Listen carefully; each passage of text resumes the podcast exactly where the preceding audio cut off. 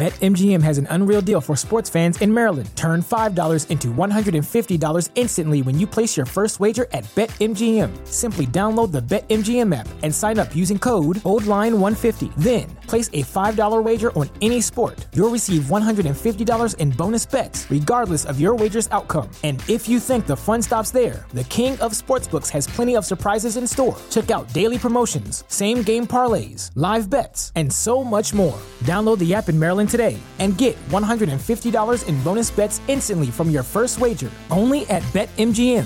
BetMGM and GameSense remind you to play responsibly. See BetMGM.com for terms. 21 plus only. Maryland only. New customer offer. Subject to eligibility requirements. Rewards are non withdrawable bonus bets that expire in seven days. From issuance, please play responsibly. For help, visit mdgamblinghelp.org or call 1 800 Gambler in partnership with MGM National Harbor. Promotional not available in Washington, D.C.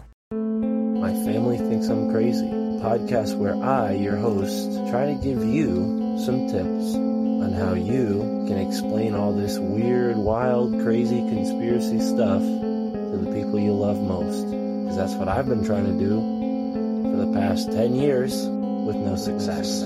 I've been telling everybody that our government is shady, but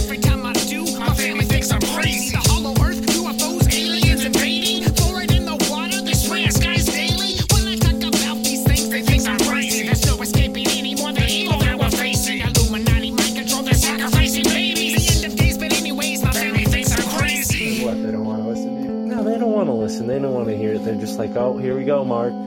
Off again with your. Mark being Mark again. Yeah, yeah. So, you know, that's the thing about podcasts is when you're on the air, and it's like therapy, you know? If I can't talk to my family about this stuff, I'll talk to you, Matt, and all our listeners. Just tell your whole podcast. Yeah. So who are we talking about today, Matt?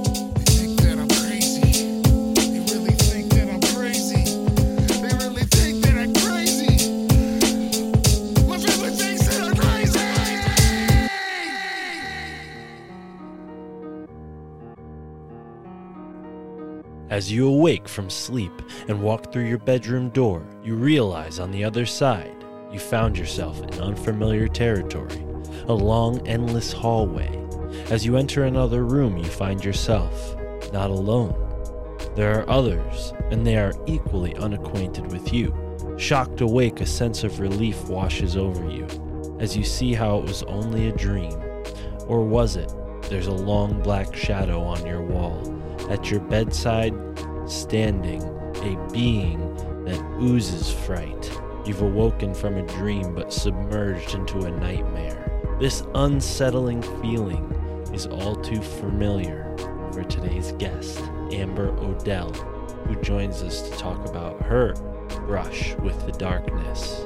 I'm Mystic Mark, and thank you for tuning in to this episode of the My Family Thinks I'm Crazy podcast with Amber O'Dell. This whole situation where sleep paralysis type thing, out of body experience type thing, getting sucked out of the house type and then getting shot back in. And then all this happens, you know, like it, it felt like a minute. But then as soon as I was shot back into my body, I rose right up out of bed and I'm yanking on my husband. I'm like, oh my God, they were just here.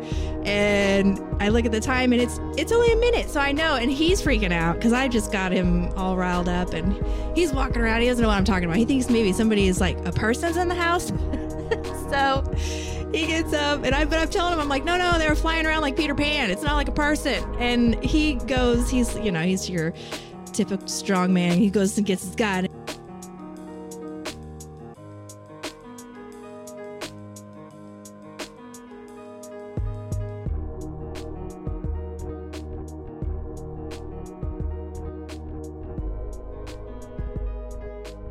Amber, thank you for joining me here on the My Family Thinks I'm Crazy podcast. For folks who may not have heard of your show before or you, please can you tell us a little bit more about yourself and, and the podcast that you host?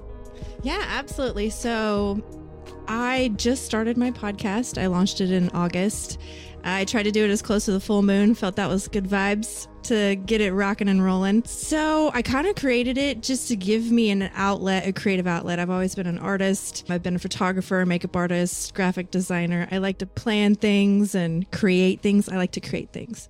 So after moving to Texas and then COVID and being like I you know a whole new place with very limited friends I was like I really need to start getting all this shit out I've had a lot of experiences and I don't know I got to find something fun and creative to think and talk about constantly I need to learn something new every single day so this was a fun way for me to get that out there and learn something from everybody else too so Yeah. Yeah, agreed. I, I've learned a lot since starting this show. And I wonder, though, starting the podcast wasn't even close to the beginning of understanding all this for you. I mean, you, you're sort of a vet at this point, right? You, Your family so. thoroughly thinks you're crazy, at least when you, when you I'm bring up certain things. certified. All right. And, and you know, you, you, like I said, you've been sort of interested in this sort of world for a long time in a curious way that most average people are not. So welcome to the club. We appreciate you. But Oh, were there were there any like weird experiences when you were a kid? You see a UFO, a cryptid? Did you have anything strange happen around the house? Ghosts, that kind of thing? Like what first sort of woke you up to, oh, the world is not what school and the government and parents tell me it is? Yeah, D, all of the above. it's just all of it. Yeah, you know, I don't know that I've ever remembered a normal point in my life. I think that just right out the womb, boom, here I am. Weird shit's gonna happen. So I don't know. I, I mean, from my first memories, I have paranormal activity going on. I mean, I can remember my first nightmare as like a four year old still. It's, and I don't know where a lot of this information would come from, but it just seemed natural to me. So it wasn't weird for me. It was weird when I would try to describe it to other people. and they were like, I don't know what to do for you. I was like, well, okay. I just kind of had to figure it out. So yeah, you know, I've seen spirits before and a lot of it is when you're a kid. So it's not as, I mean, it's still scary. It's still terrifying, you know, sometimes. But when you're a child, everything is so new that you have different eyes to view it from. So all the things that I was seeing, I got over being afraid of being in the dark really young because that was scary for a while because I always knew that there was things watching me. And so it was like, if I get over the fear of being in the dark first, then I can get over the fear of being watched second. And then I can get over the fear of just, you know, understanding what's happening around me. So And did that work? no, I don't I don't have anything figured out. Well, you, you, you I- I sound do- very brave as a young kid. Yeah, yeah. I think I was thrown to the flame right away. I do remember getting over the fear of being in the dark probably when I was about four, four, maybe five. And because I think it was just one night, I was just so tired of being afraid of what was standing over me, under me, around me, watching me, that I was just exhausted from it. And I was like, you know what? Fuck it. I mean, I probably didn't say that when I was four. But now as an adult, I can know that that's how I felt. And I, you know, was like, whatever, just, I'm done being afraid of you. Just come and get me then. Hmm. And, and then this like relief was just dropped off my shoulders and I was calm about it. And I was like, all right, what's here is here. And I'm not going to be afraid of you anymore. So I lost the fear of it. Hmm. And then lots more interesting things started happening. So Imaginary friends, bumps in the nights, things like that. Huh. yeah, yeah. Okay. I'm trying to think. There was always something through my window as a kid. I know that I would wake up a lot in the in the middle of the night and and looking out the. I was just always drawn out the window. I'd just turn around and stare out my window into Now- the sky. And I, I don't mean to throw like a screwball question in here, but Do it. is it has has a thought ever come across your mind that the present you the presence you felt outside the window or at the foot of the bed or watching you could it have been your higher self could it have been a part of you a version of you have you ever wondered that Absolutely. So, this was something I did not come to grips with until I was in my 30s. Oh wow. Like, it was always, you know, it was a spirit or it was a ghost or it was a demon or an angel or an alien or, you know, it was all these other outside things. And then the older I get, there's not a big difference between all of them. And then when you realize that it's really something that you've planned for yourself by your higher self that I'm just fucking with myself the whole time. it's like I, I my higher self was like, look, you asked for this. yeah. I'm, I'm just playing along. So so yeah, that 30s is when I figured out that this is probably all pieces of me doing this to me. Actually, I went I, I think it was probably about 2016 I went to Iowa and I did a QHHT hypnosis therapy session just because I had found this lady. Oh my gosh, she's adorable. She did Dolores Cannon, or she was taught through the Dolores Cannon teachings. And so I just wanted to dive into some kind of uh, reality where I could process questions to my higher self and i found that she would do this session. It was like i was there for six hours and we recorded the whole thing and every time i listened to it i learned new shit from it even though i'm saying the exact same thing every single recording. But i tell myself because there were these i called them the watchers but it was in my early 30s maybe that they were just in my room all the time. One just predominantly next to my bed. Well, actually, you had to I had to walk past this little four poster bed and it's this tight little corner and every time it was like I felt like I had to slither by it because it was just standing there. And I was like, I know you're there. I can feel you. You know that I know that you are there. Why can't we just talk? Like I'm so over the silent treatment. so, but they would never be like, okay, fine, let's be friends and play. They would just still sit, stand there and watch. So in this hypnosis session, they, I had the question. I'm like, who are the watchers? You know, they're always watching me, and I gave the specifics. And somehow in my answer, it came back that it was me, and I was like, wait, what? I'm it's me, and it was a really hard concept because I'm like, well, I'm me, right? Like this is the me. How can that be me too? And so then you have to get multidimensional on it because we're multidimensional beings. We're not just one thing. We we survive and, and exist in lots of layers. This is just one filter that we can see. But yeah so then i i was very accepting of all these crazy things happening to me. I was like okay fine. I am doing this to myself. So obviously i wanted this. I want to learn from this. And this is how i can interact with my higher self. So, Mm. yeah. Now, let me ask a, another question. Maybe you could add to this, or, or maybe you just say, no, that doesn't make sense.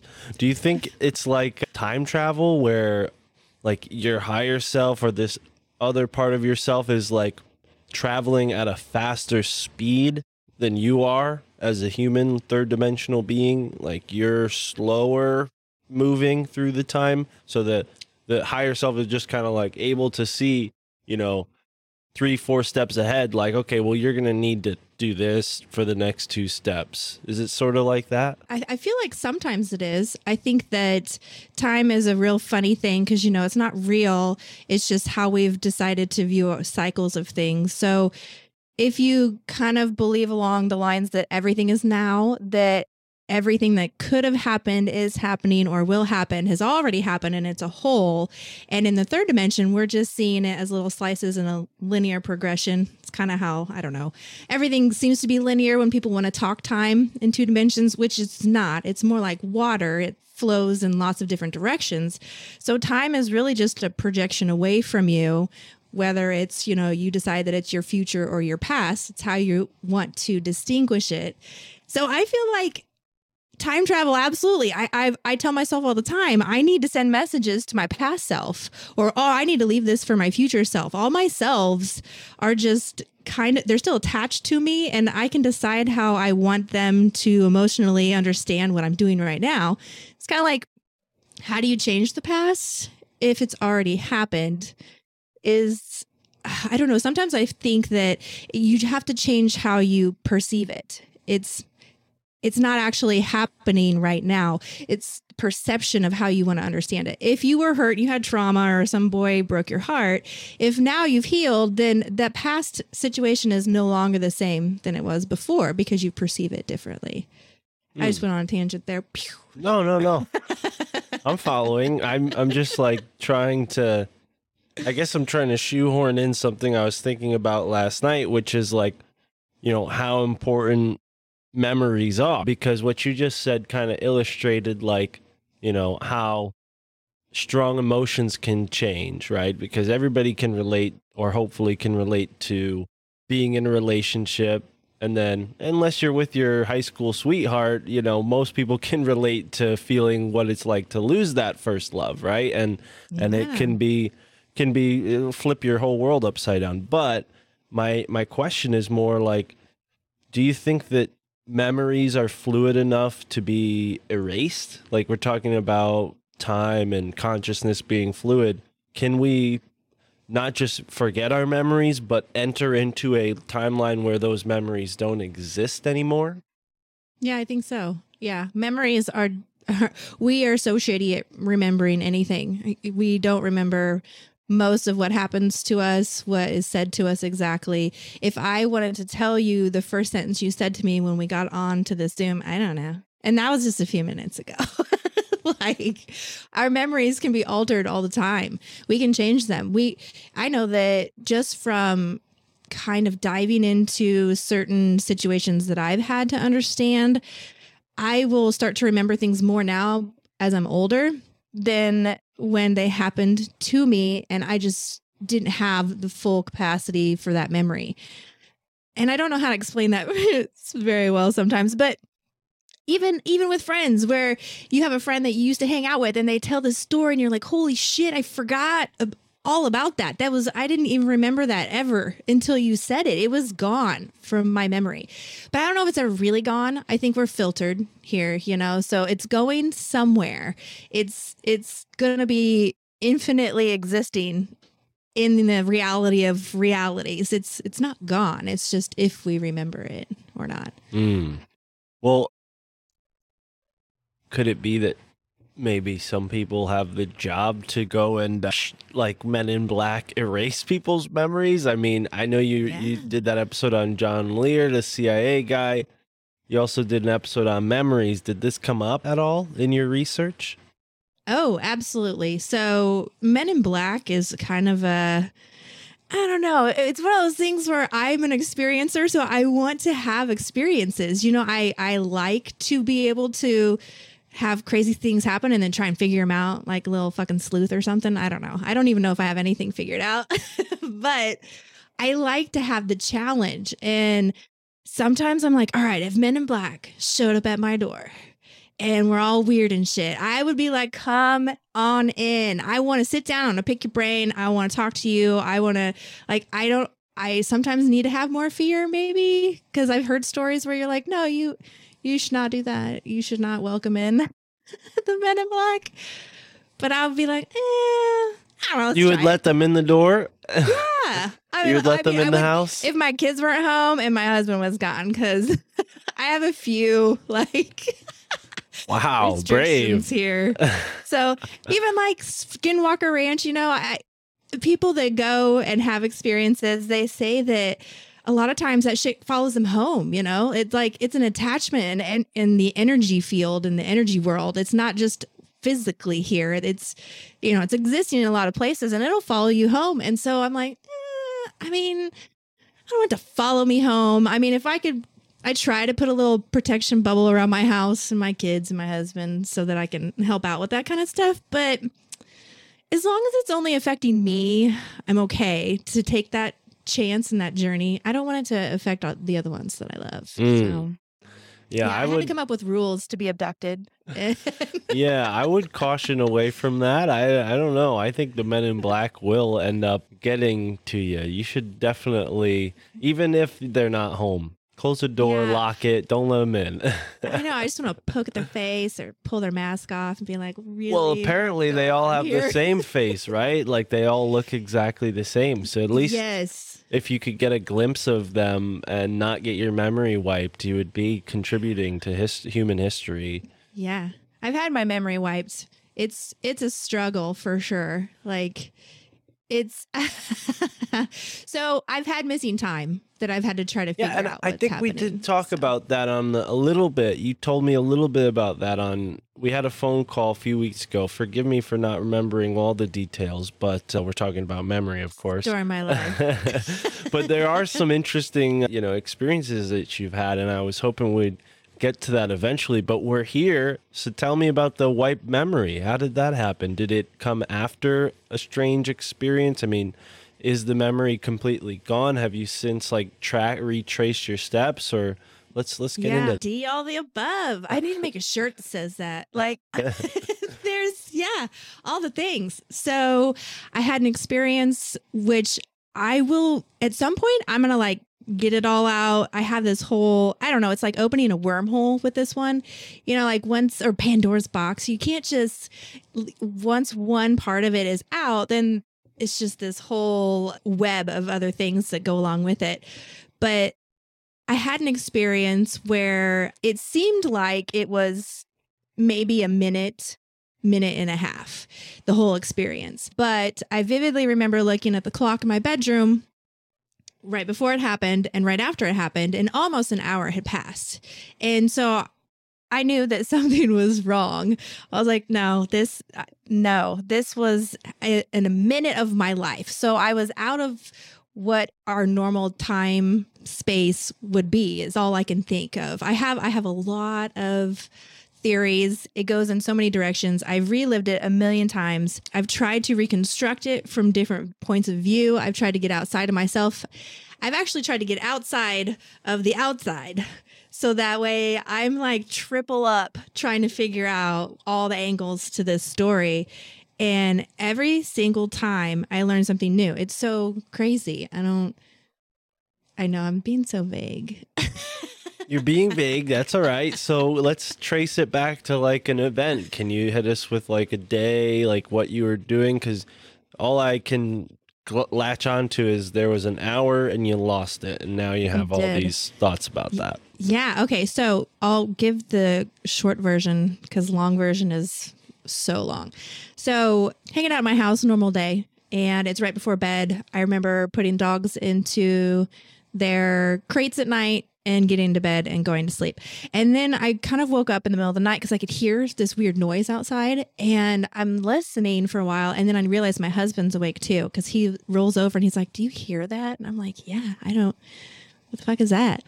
And he gets up and he opens the door, and it's our dogs just crying and whining outside of our door in the backyard. But I go, Well, I put the dogs in their crates before we went to bed. And he laughs because he knows that I'm ridiculous. And he goes, Well, maybe the aliens abducted them and left them outside. And I was like, Fuck yeah, that would be awesome. so he puts the dogs to bed and he comes in and he lays down. And I look over at the clock and get ready to start fading asleep. And and then I can hear that the sliding glass door to our bedroom opens again. I'm thinking my husband's getting back up to do something. I'm like, well, what the hell is he doing? And I roll over and it's not my husband. It's like these little beings that came into the room, and it was this whole situation where sleep paralysis type thing, out of body experience type thing, getting sucked out of the house type and then getting shot back in. And then all this happens, you know, like it, it felt like a minute. But then as soon as I was shot back into my body, I rose right up out of bed and I'm yanking on my husband. I'm like, oh my God, they were just here. And I look at the time and it's it's only a minute. So I know and he's freaking out because I just got him all riled up and he's walking around. He doesn't know what I'm talking about. He thinks maybe somebody is like a person's in the house. so he gets up and I but I'm telling him, I'm like, no, no, they were flying around like Peter Pan. It's not like a person. And he goes, he's, you know, he's your typical strong man. He goes and gets his gun and he's like sweeping the house. I'm like, babe, it's not a person. but he could tell that I was serious and that something was wrong. And he couldn't go back to sleep. So he stayed out in the living room with his gun all night. And I was like, you clearly re- freaked him out. Yeah, I mean, Yeah, it's I not. He didn't take it lightly. It sounds. No, he does. If I'm serious, he knows when I'm serious about these things. Like he thinks I'm crazy for sure. I mean, he saw it right out the gates with me. He he thinks a lot of it's just like whatever, but he knows there's a truth to it because he's witnessed so many things with me. So if I tell him I'm serious, then he'll take me seriously. Well, if yeah. I'm just like, you know, I think I think he he might be even more of a believer than you know, and he's just trying to keep it under wraps, not to egg you on. oh, he's keeping me grounded, or I would be Yeah. floating out of space for sure. Sounds like a good balance. Wow. So Yes, these yeah. beings, you said they were floating like Peter Pan. Do you remember any other characteristics about them? Descriptive terms like they look, their look, their eyes, their color, Yeah, yeah. size. there was two of them, but I only saw one of them. So somehow I knew there was two. One of them seemed to be standing guard at the door or just at the door, and the other one was the one that entered in. And it, it looked like at first I thought they were wearing masks because I didn't understand what I was looking at. It looked like and I've tried to duplicate the drawings of it and every time I'm like that's not it, they've put some kind of I don't know, some kind of filter or lens on it so that I can't see exactly what's going on because every time I would stare at them, they would start to vibrate to the point where it was like, well, I'd have to like re uh, focus to try to be able to see what it was that they looked like, and it was just super white faces, very predominant brows. It to me, it looked like a Chinese dragon at first, and I know that's. That's what I was seeing in my mind's eye, and they were trying to show me something different with my real eyes. Mm. And so, but yeah, they they were teeny tiny. There's maybe like when I'm laying in bed and then I tried to measure after this fact of how big they would have had to have been to be floating around me. I don't know, maybe like three three feet, but I never saw anything below the waist. It was like they were poking through this black smoke, this black wind that was swirling around them. So it was cutting off all visuals from below. So they were coming through something, which makes, yeah, it, there's just so many layers to it. And every time I would look at it from a different view, I'm like, well, what about this? And what about this? And how long did this take? Yeah. And so I've come up with so many different theories. Well, and I'm going to ask you a few questions that we can cut out just to keep your privacy and all that. I, you don't have to tell the whole world where you live, but do you live in a particular, like, do you mind telling me where you live? Because I'm curious. Maybe there's some kind of like parallel, like line or ley line or conjunction with some kind of sacred sites. I just want to like start Google yeah, searching. Yeah. Okay. So where I used to live was in Kansas. I lived in Topeka, Kansas, and we used to own the Sunflower House, which was built for the bicentennial. So it was built in the shape of a sunflower. And so when you used to be able to view it from Google Maps, the house was the sunflower. The walkway looked like the stem. There was these little ponds that looked like leaves, and then the garage looked like a pot. And so it was a really unique home. And this, and we used to call the house the spaceship. We even wrote it on the walls in the basement because how you would turn the lights on around the house, it was circular. And when the lights would come on at night, it would look like a spaceship. and, but I don't know that there's a particular specific location for ley lines for these kinds of things with me, only because when I was a kid, I used to think that something was following me around everywhere. And then I just realized that things were happening to me no matter where I was. It doesn't matter where I am. I can be anywhere and have an experience. So I don't know if maybe some of the stronger experiences are where I like to meditate a lot because I like to open up doorways that way. And so I don't know if I'm like just kind of like, come on in. Mm. Let's party. Well, you know, maybe it's maybe it's just a slight suspicion, but I always like to to learn about the uh, the local history of an area, especially when I hear something like they looked like they were wearing masks, like the descriptions that you're giving. It sounds to me like could be aliens, could be spirit beings, could be even a shamanistic ritual where maybe some some people are are astral projecting. We just had a guest on recently that talked about her out of body experience where she ended up in someone's home in Chicago and they saw her and thought she was a ghost and chased her out. And, you know, she knew who she was, but, you know, to them, God knows what they saw. They thought they were probably seeing a ghost based on what she thought their reaction was. But, you know, That's even that, yeah, it's like, I wonder maybe, you know, these beings that you're seeing. And there's another story that's coming to mind. Ryan Musgrave Evans talks about these crypto terrestrials that use technology to do exactly what you just described. There's Uh, diff- definitely a technology to whatever's happening. yeah, sure. like like Yeah. you you said you had your mind's eye, which is obviously tuned to this stuff more than the average person, and it seems like they were sort of battling with you, like to to put Oh, that yeah. overlay there so you couldn't Yeah. actually see them. So, just to add a little to the story, when they entered the room, as soon as I made eye contact with this being, was when the paralysis set in. If you've ever had sleep paralysis, it it kind of sucks. like it's, I've only had it the extreme part of it a few different times. The other parts, I just I'm used to being able to let my body completely go numb, and then my mind can go. That's fine. It's when the creatures come in, and you're like, I don't know what's happening here, but this sleep paralysis hit me like a wave. And so they uh, to me this feels like a technology. Like what did they use? What kind of instrument, what kind of energy wave are they producing to hit me with this paralysis? But when they hit me with the paralysis, it and I've I've had out of body experiences, you know, like I've passed out before and then you have an experience you come back. But this one was very different. It knocked me out of body but instead of me you know being unaware down here and now i'm up here I, it split me into two. And so i'm aware from both locations. It's like a bilocation thing. So the me that's still in bed is paralyzed. Like i can't move. I have my eyes fixed in a certain spot but i can't see this thing anymore. But the me that's out of body can spin around and look at it. And so there was just so many layers to it. It even had a suit on. It had a collar coming across its neck. I could tell that it was wearing clothes. It's not like it was just this, you know, light beam Yeah. or something like that. This sounds exactly like what Ryan Musgrave Evan describes when he writes about crypto terrestrials and, and how they're in these sort of suits.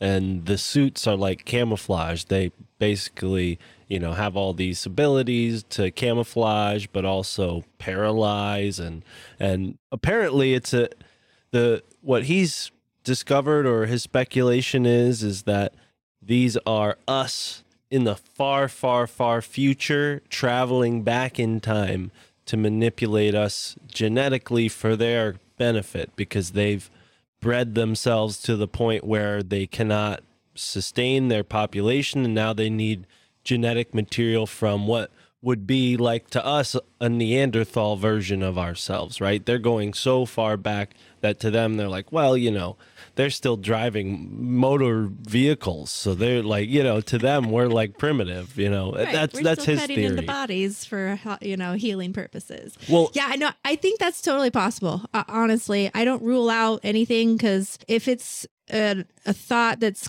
a conceived thought can be an, anywhere, and I don't think you can rule it out. Yeah, I think that we are definitely able Well- to travel back from the future at some point.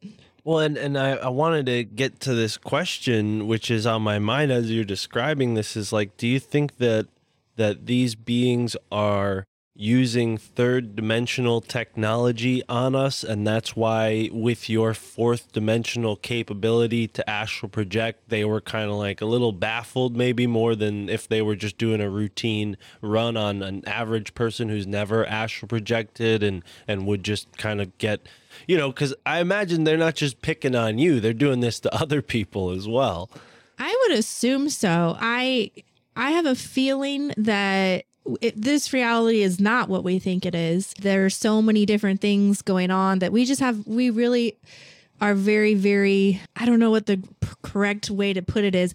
We just do not have an understanding of what this reality is. We're so filtered here that we have to create what you know we want of it, but all the stuff in the background, you know, like if with the simulation theory or, you know, afterlives or before lives, I feel like that's one thing people miss all the time. Everyone's so concerned about where they're going to go after they die. And I'm like, well, where did you come from before you came here? And they're like, well, I don't know. And I'm like, well, that happened too. Like, you didn't just, you're not just going in this direction. You came from somewhere too. Mm. So I would argue that that's more important than knowing where you're going to go next. Is like, why am I here now? yes. If you think about where you came from, you have a better understanding of why you're here. And where you're going next is going to be something that you are going to be able to fulfill yourself later. So if you want to know the present, knowing your past is so much more powerful, even though time doesn't exist. like you have to you have to be able to structure it some way to be able to speak about it so that it's not just the thoughts banging around in your head. But then even with your thoughts, like your thoughts are is do we have original thought? You know, are these our thoughts or are these also projections that are coming in because they've done research to figure out that we are actually not the thinkers of our thoughts, we're the receivers of it. Our consciousness is listening. And so, where are these thoughts coming from? They're coming from somewhere. I mean, the most important thing to me, I don't know. I'm I'm such a sucker for love. I feel like you should just project love, do good things, help each other. That's where everything comes from for me. yeah. Like me, me and my best friend were watching Eternals, and we had this little thing where I was like, "Well, what happens when your total understanding of reality is turned upside down?" You know, like what? How do you do that? It's like for me, what is your undying loyalty? For me, it's that I came from a place of love. I will always think that. I'm firm in that belief. You can't change my mind. I came from a source of love. And then what happens when I'm faced with reality that that's not true? What? What do you do then? You have to shift your paradigm and you have to expand your your understanding of what reality is. I like to do that to myself. I like to feel what I'm firm in and then challenge it to see where it goes cuz I really don't know shit. The more you find out, the more you know, the more knowledge you consume and the more wise you become, you realize you don't know anything. Mm. you I would- just I would agree, and I would say that's part of being, uh, you know, wise is being able to discard what you thought you knew when you find out it's wrong. You know, that's wisdom, right? And I think Yeah. I don't think you know wisdom is knowing everything. Sometimes wisdom is is knowing just what matters to that whatever life you're in. You know, for what's wise for a baker is different than what's wise for a beggar, right? So. yeah. I, I would say, you know, to turn this into a question, because I, I I like where we were going with the aliens, and I want to ask you about that. Sorry. No, it's I okay. squirrel a lot. no, it's okay. I I agree. The love and and you know, positivity and and consciousness. You know, these are conversations that need to be had. We have them on the show, but right now, and we will have mm. we'll we'll expand on that a little bit more. Let's reel it back into the. I want to reel it to the aliens because okay, let's do it. because you you mentioned what seems like a crypto terrestrial experience. I know I'm coloring it, and that's Ryan's theory and not yours. And It's so okay. You there's lots of names to the same thing out there. So True. Well, and I'm wondering, do you think that there is a concerted effort on the part of the authorities that be to to get ahead of these alien experiences or strange experiences by saying, "Oh, it's all this being from Mars or whatever." And we're going to have a meeting with them and they're going to be our ally. And that's Project, you know, Blue Beam or, you know, this disclosure that we're all here. Like, are you a little suspicious about that? Do you think that there are sort Oh, of yeah. forces that be that are trying to keep it material and away from the spiritual? Like, what are your thoughts on on aliens now that you've because you've had an Yeah. experience that some might say Yeah. is alien. yeah, I for sure thought alien at first. I got into the idea maybe Djinn because of the black smoke that was around it. I just tried to do so much research into being like, what could this be? I was diving in. Um, but yeah, I I don't ever really take authority from what the government wants to tell us is true. I just I feel like everybody wants to hate the government and make them evil. I feel like there's beautiful people working for the government and we need it to a certain extent. You can't have complete chaos to have a structured society. But I would love to be on the know of the alien shit in the government. You know what I mean? Like, how much fun would it be to be a person who gets to know the stuff instead of the people that are told you are crazy, you can't know anything?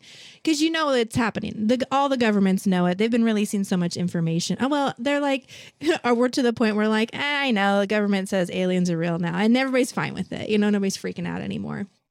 But I think that there's so many levels to it. They would never be able to pinpoint, oh, it's just this thing from this one place doing this to you. Unfortunate for humans is that we don't play well with other animals. And so I'm like, can't we just be nicer to each other? Prime example, all the Neanderthals, you know, we ended up killing them all out because we don't play nice. And maybe that's why we're stuck out here in you know, the Milky Way way out in the corner because we're a bunch of assholes that don't play nice with other people. And we're in a prison planet just to keep us contained until we can be nice.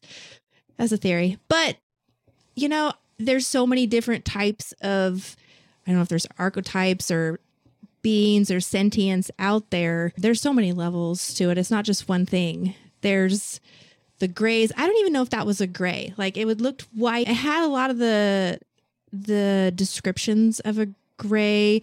I did not feel any emotions from it. It was very emotionless, but it was very attentive to what it was supposed to be doing. And we did have like this little exchange where I was trying to like figure it out. And it was almost like, no, you stay in hmm. your cage. And I'm like, I don't want to. Right. So, yeah, there's an agenda that we're unaware of. I don't know exactly what it is, but there's a lot of different types of beings that are working together. Mm. And humans are probably at the bottom of the list. yeah. We're we're on the third dimension. A lot of these things function on higher dimensions. Their frequencies are higher, they vibrate faster. We can't even see them. You know, it's mm. it's a whole different realm. So you have to have all the capabilities of existing in all those realms to be a larger entity. We're we are multidimensional beings. We're not just here on Earth in the physical plane. We're existing in lots of different planes. And you know we have we're light beings. We're made of light. Our light is sparkling in another dimension that we can't see. You know our sound that comes out we make sound. Those sound frequencies live in their own dimension as well and they can cross dimensions.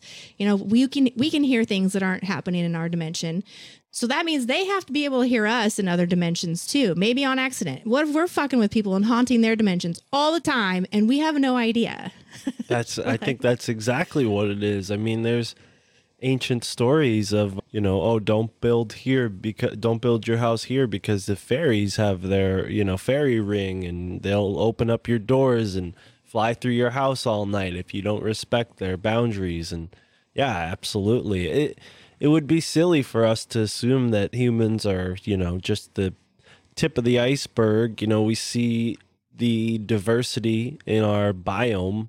It's incredible from, you know, the millions of multitudes of types of birds to every other little creature and in between, Yeah, you know. bugs they're weird Look Yeah. I mean, don't wha- look anything like that Well, and why would we assume that the diversity would be here in the human realm too, or in the conscious hand being realm? You know, Yeah. like why are we the only ones with like the brain and the hands on the planet? It's it's not by accident. I, I've thought no, a lot about design for sure. Yeah, the prison planet. I, I mean, do you think that that's part of the spiritual ascension is to send out of the prison planet, or do you think that humans are sort of in an unfortunate situation? Someone else is kind of trapping us here against our will. Both i feel like ascension isn't just going up. You have to go down to ascend in a lot of situations too. To un- have a full understanding you have to understand the duality of things. So i think you can come to earth to ascend even if you are a higher being from a different place because you haven't had this human experience yet. And to be able to rise the ladder of understanding you have to have those experiences no matter what level they're on so I don't know that ascension is just up. I know that I learn a lot more from the mistakes that I made, which would probably not categorize as an ascension at the time. But I then learn so much more and am able to encompass that a lot better.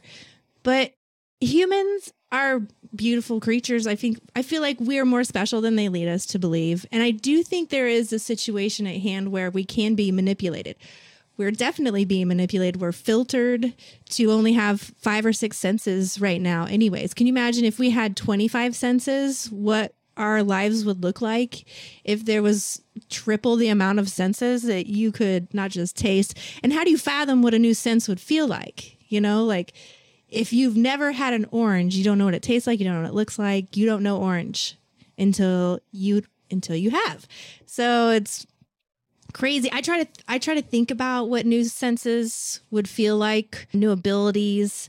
And that's when I got into like researching transhumanism a little bit. There's a bunch of these little cyborg people that have some pretty amazing abilities that they've created and it's just like this chick, oh my gosh, her name is like Moon something, but she put these seismic sensors in her feet so that she can sense earthquakes all over the world at the moment that they're happening in her body.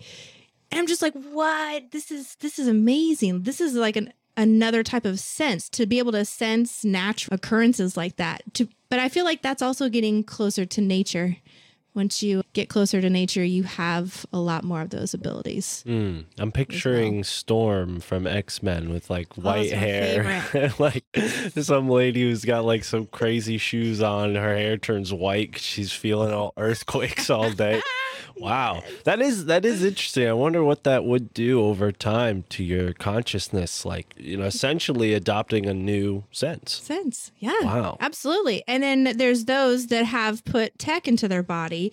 And so then once you've gotten beyond the point of that tech is now melded with the human capabilities, you have another level of information coming in. So if somebody was to take that out of you, it's almost inhumane to be able to take that sense away from you then. So there's all this I don't know, I just started diving into transhumanism a little bit. I was curious about it. I don't think that it's probably good for us to end up being like little test tube people that you know want to just talk to their great great great grandkids someday through a computer. Mm. i don't that's not where the soul resides but maybe that's how this game has continued to exist and get played on forever. I mean there's i don't know. I, I know that i didn't start here and i'm not going to end here. I got other places i'm going to go and more things i'm going to do. Mm. But what happens if here stops existing? You know, like the never ending story style, where if somebody stops believing in us or we stop playing this game and this dimension is no longer needed, it's where does it go? And if you can't come back here, there's a lot of other experiences to be had. But what if you, the game is to keep this machine going so this simulation doesn't stop so that we don't lose these experiences? I don't know. Mm. That's a theory. It is a theory. I'm I'm very surprised. We don't often hear transhumanist takes that aren't all bad. I mean, every I time know, any right? this conversation is had on the show, it's like, and transhumanism is the worst. Watch out, this is happening. And here you are, so sweet and naive, not naive, but just innocently if like, oh, it's naive, cool. I'm fine. You know, like No, when you it's- get it's older, more and your body starts to fail. That's where I come in with humanism, transhumanism. I'm like, give me super fucking human powers here. I'm tired of this back. You know what I mean? Mm. But Like, don't you I- think that it's uh it's too good to be true? Like they're just going to like How do you know unless you try it? You know? But but then once you try it, it's too late. You can't go back. If you're if you're, I mean, take it from me. I have a plate in my wrist. I can't go back. If I want to take this out, I could go and do another surgery, and who knows, maybe my bones won't be the way they should. So I should leave it in for the rest of my life.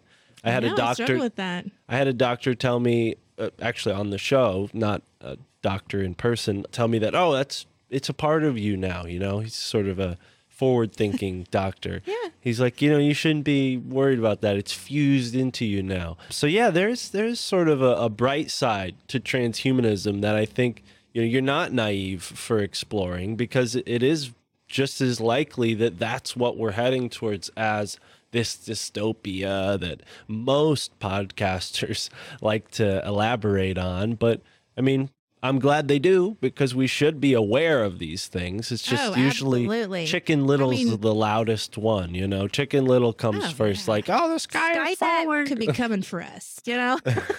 like, but Yeah.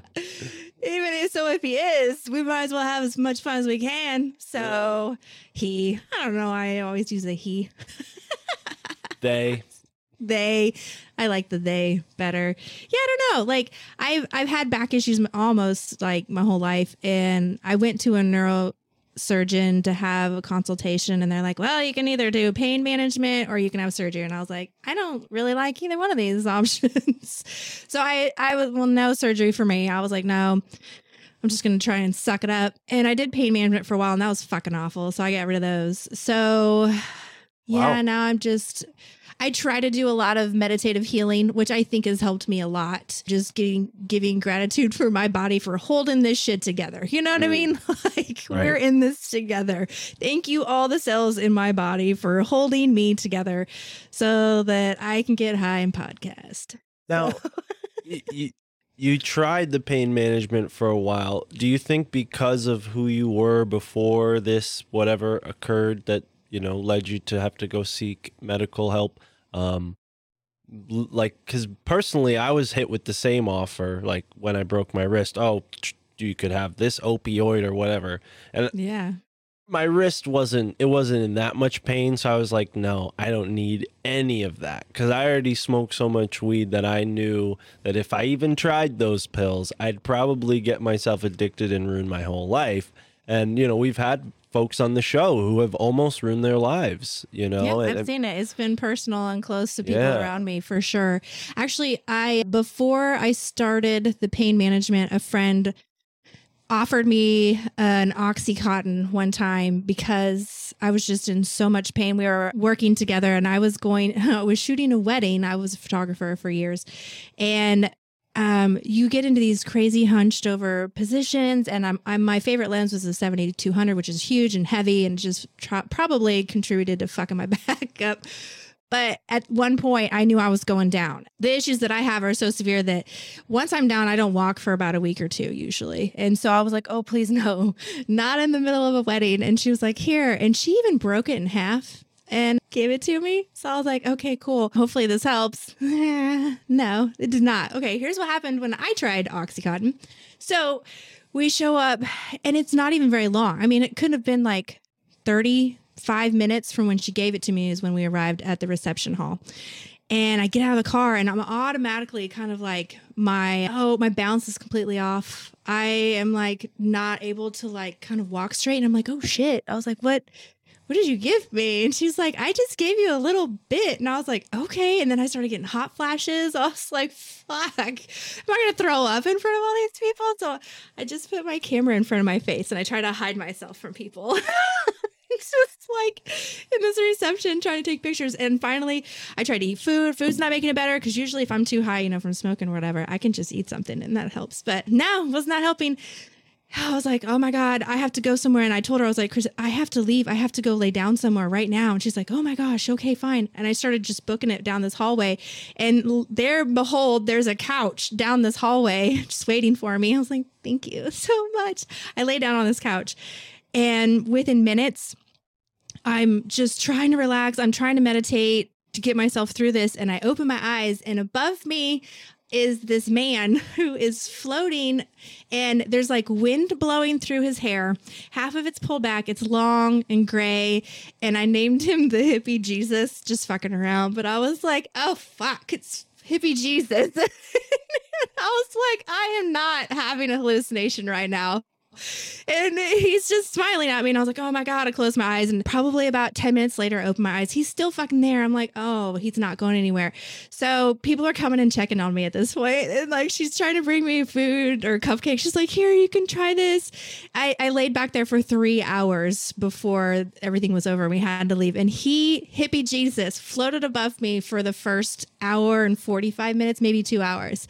And so totally hallucinated or put me into a hallucinated hallucinated state to be able to see this dude. He was just watching over me and I don't I have no idea the purpose of any of it. I just know that it happened and so I was like, well, I'm not I'm not taking oxys anymore because either it's opening a door and I'm gonna start seeing some real crazy shit or it's making me hallucinate hippie Jesuses. So mm. Interesting. Yeah. No oxys for me, please. I can't help but point out that people have called me hippie Jesus from time to time. it was you in the future. I don't know. Fucking with me. I'm me. the glad I could help. I'm glad I could help if it was, but yeah, recently someone called me headband Jesus. So yeah, it's changed since I started wearing the headband, but I like it. But I yeah. like it. hippie Jesus back when I Hippie was younger Jesus. and didn't have the mustache. But anyways, wow. So that was your first sort of experience with oxycontin and i Yeah. imagine that didn't sit well and and you No. didn't continue with that did you No, so when they offered that for my pain management, I was like, yeah, I don't think I'm i'll gonna do pass yeah i agree nope. Mm-mm. I'm just gonna smoke pot. So that's what I did. and that's helped It has, yeah. Edibles more than, you know, because that's a body high. It's like, but it has like a few weird things too sometimes. So if I have real aches and pains, it's like you can go internal real easy on edibles and you just, or for me, I guess, I'm just so sensitive to all the systems in my body that.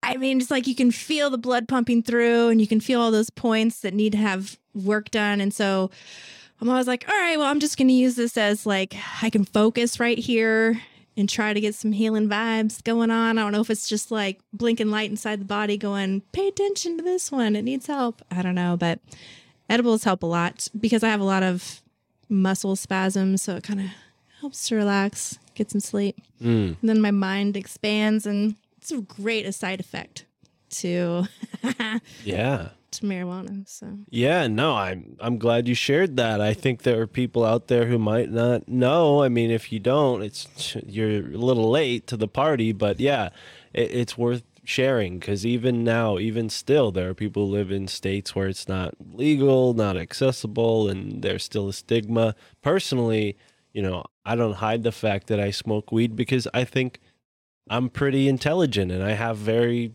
fun, interesting conversations on the show. And I think people should know that you can do that while you're high. You know, Oh, absolutely. you know that because my in my upbringing, you know, the stigma was pot makes you stupid, pot makes you lazy. So for me, it's like, no, look what I'm doing, look at what I've accomplished, look at what we can do uh, with Yeah. cannabis, and I'm just one small figure of many bold people who are who are doing this. But yeah, uh, it's definitely a topic we like to elaborate on here on the show. I used cannabis to help my martial arts training, and just like you said, it was like I could feel my blood pumping, I could feel the bones moving, you know, my joints moving in a in a way that was psychosomatic. And when you're learning martial arts, it's one of the most important things you can tap into. You don't need to be high to do this by any means. Most people No, who are athletic are just naturally gifted at that.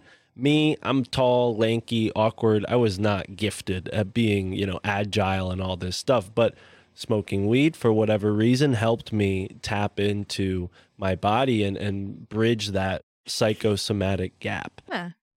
But wow. So there was another experience you told me about, something about like almost more like a Mandela effect or like a glitch in reality. Oh yeah, yeah. Can we get into that a little bit? Yeah, yeah, let's do it. So my first episode, I decided to come out the gates with a glitch in the matrix. I I really honestly didn't even know that that is what happened to me because I had a pretty cool glitch in the ma- glitch in the matrix uh, experience. But you know, getting older, there's just all these new words that they label things, and so you got to keep up with the labels.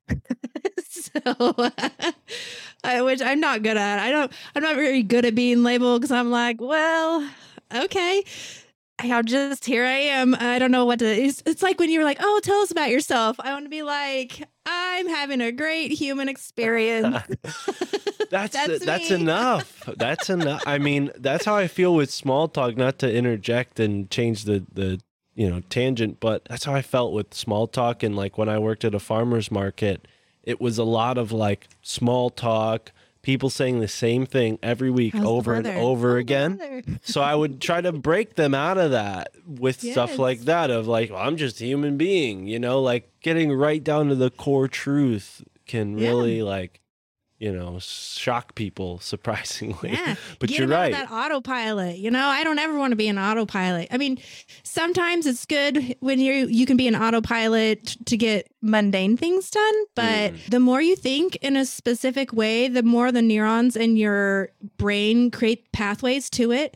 And so it just it makes it so solid that you just become on autopilot and you don't see all the other things that could happen for you and you're going to miss all the fun sparkly stuff especially if if you've created those pathways so predominantly that you'll only find things to almost oh connect with that oh, what's the word i'm looking for fucking words are hard like to validate you're going to find things to validate those pathways Mm. constantly right. um so you got to kind of get out of like your own way Like a self-fulfilling prophecy. Yes, Mm. absolutely.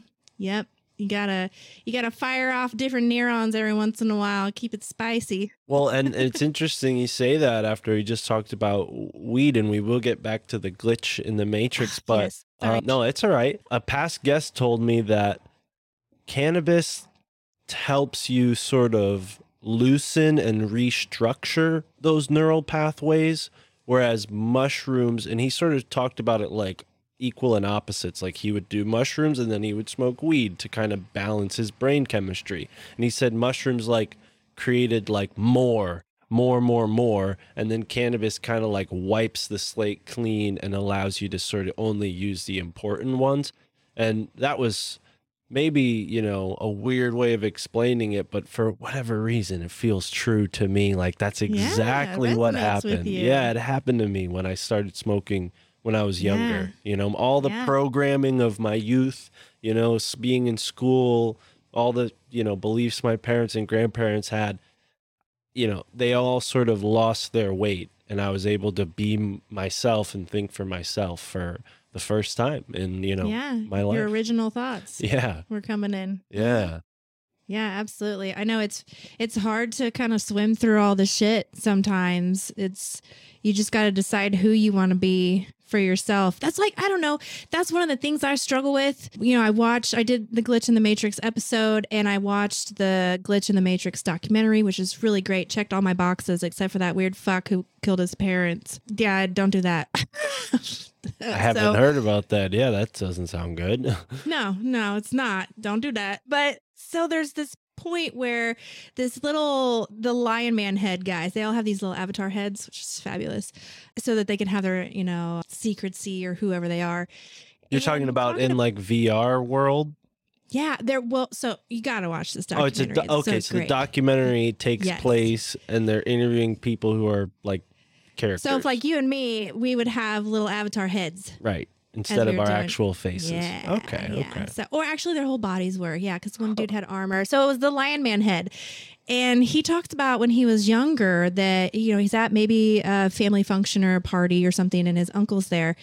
And he's very philosophical at a very young age, which I love because I felt like I was on that level as well, just thinking outside the box as a kid, but no one to talk to. And he asks his uncle, you know, what if none of this is real? You know, what if this is a simulation?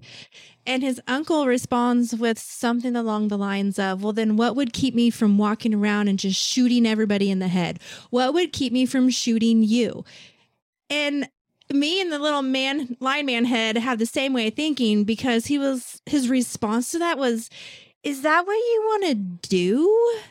Is that this is like, one of the options of your choices. You know, like why is it that unless we have, you know, a God and consequences of going to hell, that we are supposed to do what we're told and be good instead of having actual good character, you know, and honor in this life instead. I mean, I would never, if this is a simulation, which there's a very likely chance that it is, I'm fucking cool with that. I don't care.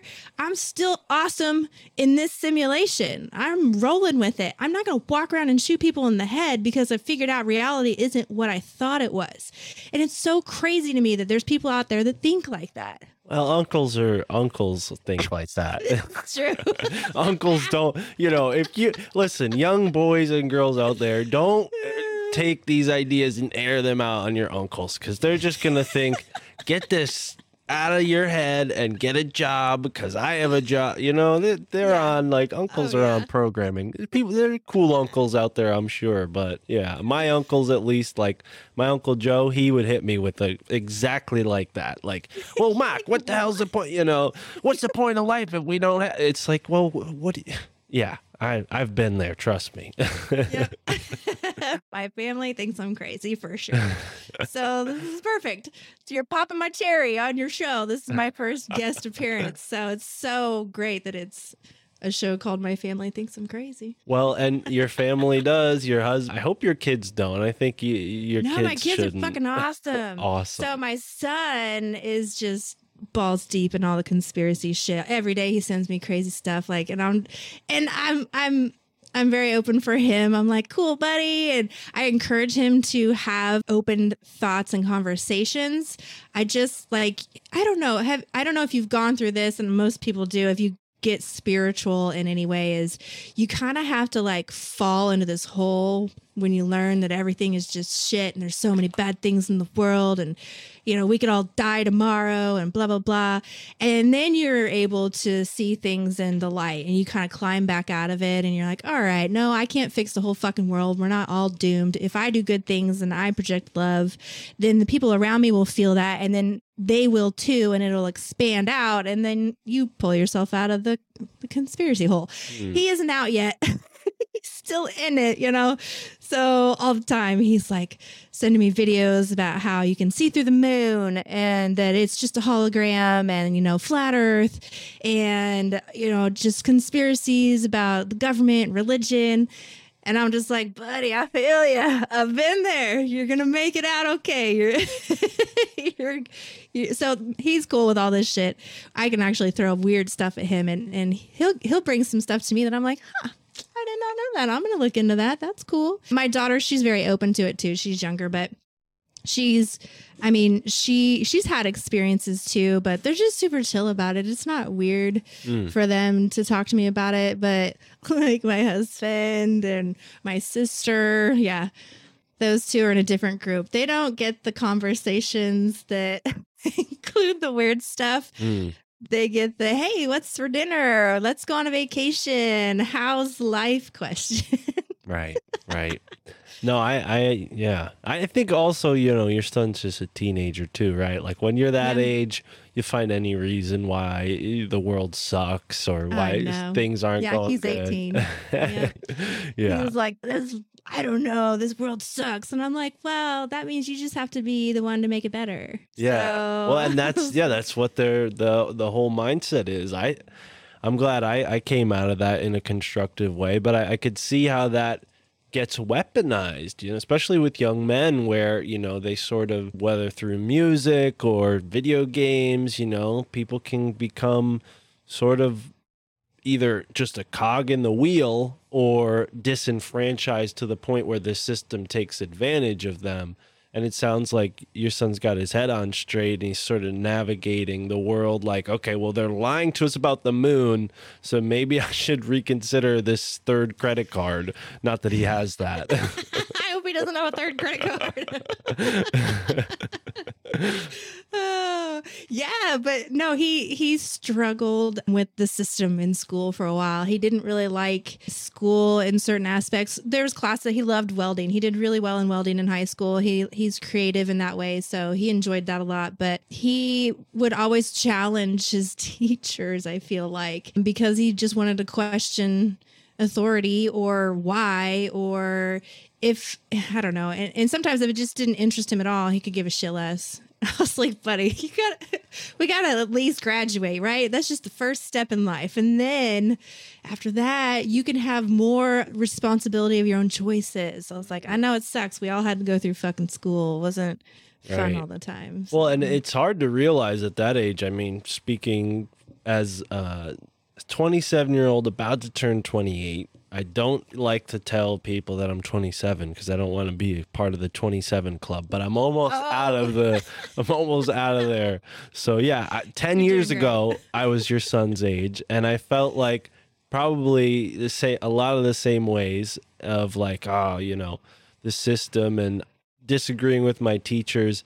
And it was hard then to see that I could enjoy educating myself because I had just come through 12 years of like education being boring, not fun, associated with all these tests and challenges. And then when I got a, you know, far enough away from that to begin to like start to learn again, I was like, wow, learning is fun because I'm in control. I set the pace. I determine the courses. I determine the topics, you know. Yeah, you create your own reality. Right. So yeah. I mean, what a what a cool thing for him to have a, a mom like you who's sort of guiding him slightly uh, along that path because you know a lot of people don't have that you know so I probably was not your traditional mom whatsoever. I remember like my kids have had experiences too growing up. Um and I remember when my son would come to me and tell me that there's something in his room, and I was like, "Oh, but well, I better help you out." Nobody helped me out, so I'm gonna help you out. So I would give him a little bit of advice and be like, "All right, well, you know what? Then just try to talk to him." I was like, you know, I say, you know, hey, hi, my name is Reese. What's your name? I I know that you're here. I don't like to be scared. Please don't scare me. If you want to be here with me in the same room, let's just be friends or be nice. And so I kind of tried to give him some guidance. And one night it was so cute. I could hear him in his room talking, you know, and he was all like, My name is Reese. And I'm like, Oh, he's doing it. And then it was only like a couple days afterwards that he never really complained about being afraid of them anymore. So I was like, Yes.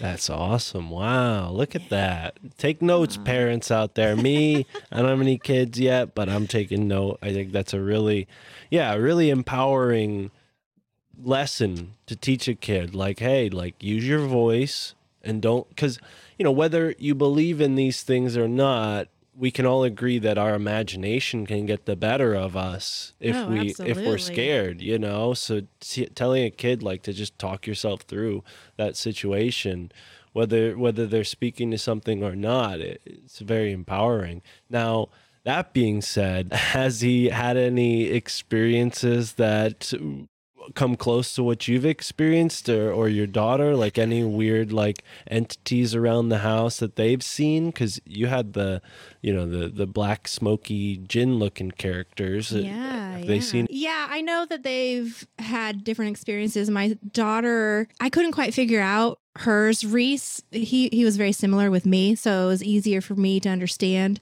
Hers was a little different, so it was fun to kind of learn where she was going to go with hers. But hers are more in, in the dream state and having the understanding and the concept of being outside of time. She's been in a lot of different situations in her dreams that are pretty strong I don't know, as a kid, if you she she's had some where, you know, she's died over and over and over and over and over and over. And I've never had that one. I and I was like, oh, how do I help her with that? You know? So she's pretty strong willed when it comes to i used to have dreams about going to the mall jeez dying wow Damn. I don't even know if I've really died in any of my dreams. I thought about it. I was like, I don't know Well, if I every- was if every I died. Every time I've ever died, I've woken up. Like I've I've had Yeah. nightmares where like a snake or an alligator or something attacks me, and I wake up. But I I never like never like passed away and like saw like like I imagine like being at your your own funeral and like looking around, seeing your family. Like is that what she means, or does she mean like she's in like some kind of crazy space battle and her ship blows up? no, it was this where she was fall falling. I think she was falling over and over into this hole.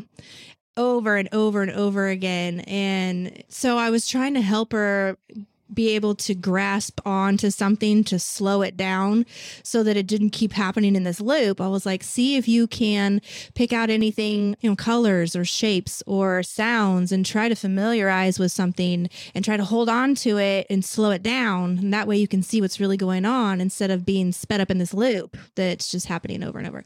That was, uh, I didn't, you know, that was the advice that I gave to her because it's really hard to advise on someone of what to do in another dimension. you know, because dreams are like different dimensions. Yeah, I feel like I've lived hundreds of thousands of lives in my dreams. I have five, six dreams a night, every single night.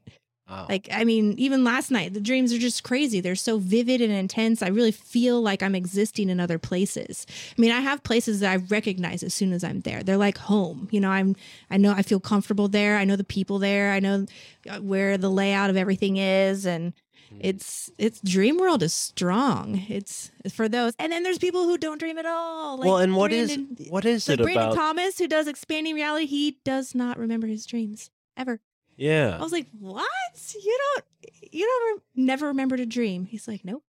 It's like that's a whole nother fucking world that you've never existed in. This is crazy to me because it just I exist there so much that I I would be so sad. If Do you think he- I, I, do, you, do you think he just truly never remembered a dream, or is he just ex, is eh, like I was picking his brain a little bit. I was like, "Dude." You don't remember anything. He's like, No, I close my eyes, I Well- go to sleep, and then I wake up and I'm like, Nothing.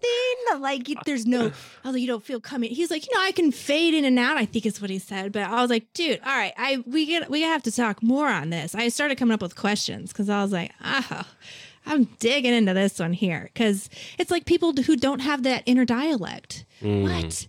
I have, I have hundreds of things going on inside here. I mean, at any point in time, I could probably have three voices speaking, a song going, to-do list going, you know, me planning out some futuristic adventure I want to go on all at the same time. I can't imagine having just nothing going on in there. It's just Mm. blank. There's Well, people I'm gonna raise this question with Brandon myself next time I talk. Do to him. it. Shout out to Brandon if you're hearing this. Shout out. it's it's been too long. Let's talk. But also, you know, when you're that dreamy in person, maybe he's just using up all of his dreaminess in the daytime. I just gotta save some for the nighttime. But going all to the hair. I can relate though because I smoke, and I always thought like, oh well, if you smoke, then you can't dream. And my friend Juan said this two weeks ago, and in my head, for whatever reason, I'm like, ah, I want to go against it because Juan just said that, you know, because Right, Juan. challenge Yeah, accepted. yeah. Juan was like, "Yeah, I never, I, you know, I never remember my dreams when I smoke." And I kind of thought to myself, like, "Well, I smoke every day, so and everybody knows I smoke every day. So now is everybody thinking that Mark doesn't have dreams ever?" So you know that goes through my head, and I'm like, "No, I'm gonna have a freaking dream tonight," and I did. I had, and I set the intention and I remembered my mm. dreams the next morning. But then that kind of faded, and the next few days it just it didn't follow through. So I can relate to Brandon. I actually, you know, I don't remember many of my dreams, just the sort of like the ones that stand out. But is there some because you you mentioned you you do edibles, you smoke. Is there something that you do differently that maybe I could do to help me remember my dreams or or be more lucid during my dream? You know, a lot of times what I like to do before I go to sleep, that's kind of where the magic all happens. I wish that I was better at keeping awake because it seems like the all this sparkly fun magical stuff creeps up and then I'm like, I'm tired and I go to sleep. like, like situations where uh, you know I'll, I'm, I like to lay in bed and then I like to clear my mind and then I like to be grateful for things because I'm just like, dude, I'm just so grateful to be in this body, to be able to experience this reality, to have my kids and my husband and my dogs and my house, my friends. And I'm just really grateful to be able to experience this. And so from there, you just, you, you have that feeling of connection to consciousness, I guess, because you're just grateful to have it. Because that's what this is. This is just a conscious experience. And so then I try to set my intention of, you know, all right, let's go on a fun adventure. I want to go out into space or I want to go back in time. But one thing that helps me is in the mornings, how do you wake up? Do you have like a crazy alarm system or do you just let yourself wake up whenever or Well, it's changed a lot throughout my life. When I was young, when I was a delivery guy, I had like t- 12 alarms and I would set them periodically because I knew the first eight wouldn't work. So I was really mm-hmm. banking on the last four of the 12 alarms. But now that I'm a podcaster, I could stay up till three in the morning and wake up at noon like a bum. And I'm actually, I actually make money. So it's not a big deal. right? yeah.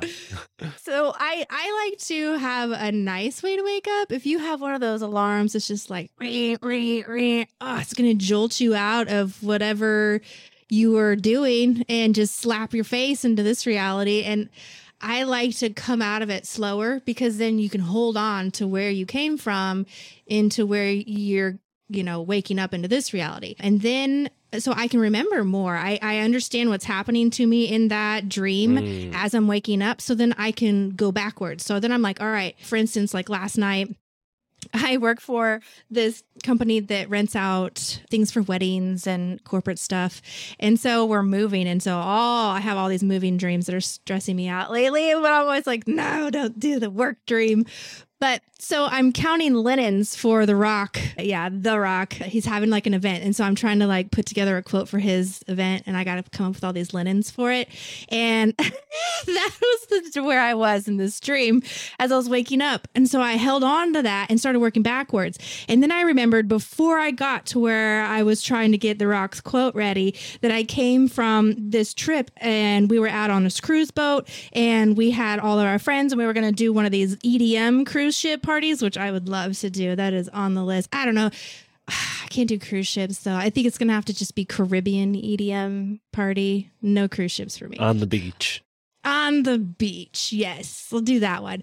But I can hold on to this passageway where all this information was coming through and be able to go back further and further to each dream before that. That's kind of how I started to work my memories and to being able to hold on and remember more and more of them when I would wake up in the mornings. It's been working really well for the last hmm, six, seven years. So. Mm.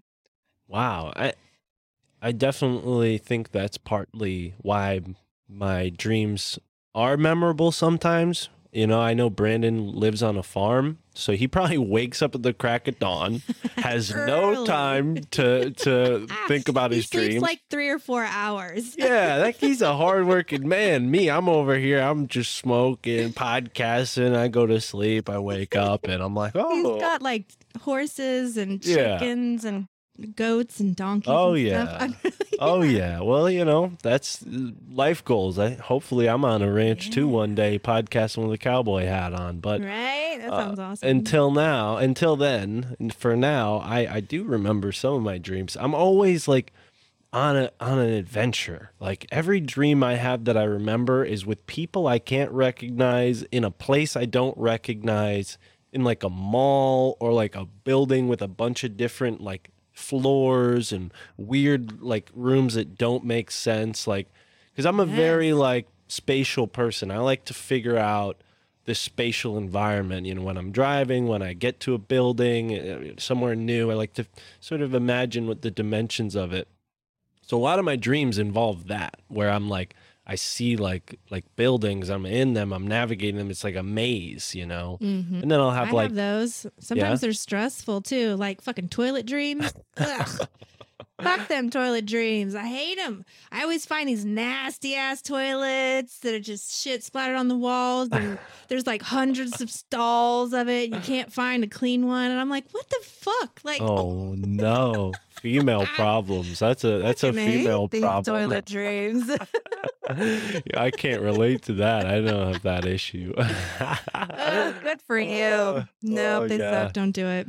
But Oh, yeah, just like trying to navigate being in weird places and so many rooms. And it's like the whole back room theory where you just dragged into this dimension. It's unfinished and it's just, it kind of reminds me of a of a question I was trying to load up there is do you think that our living waking life colors our dream world? Like do you think people who maybe have never seen the ocean can't dream of the ocean? Like let's say you live in in Kansas you never left Kansas you like your dream of the ocean is going to be severely different than someone who lives in you know Washington state or Hawaii and they're like on the beach. Like you know do, yeah. do you oh, think I think that it will, it would be drastically different from somebody who hasn't physically been there.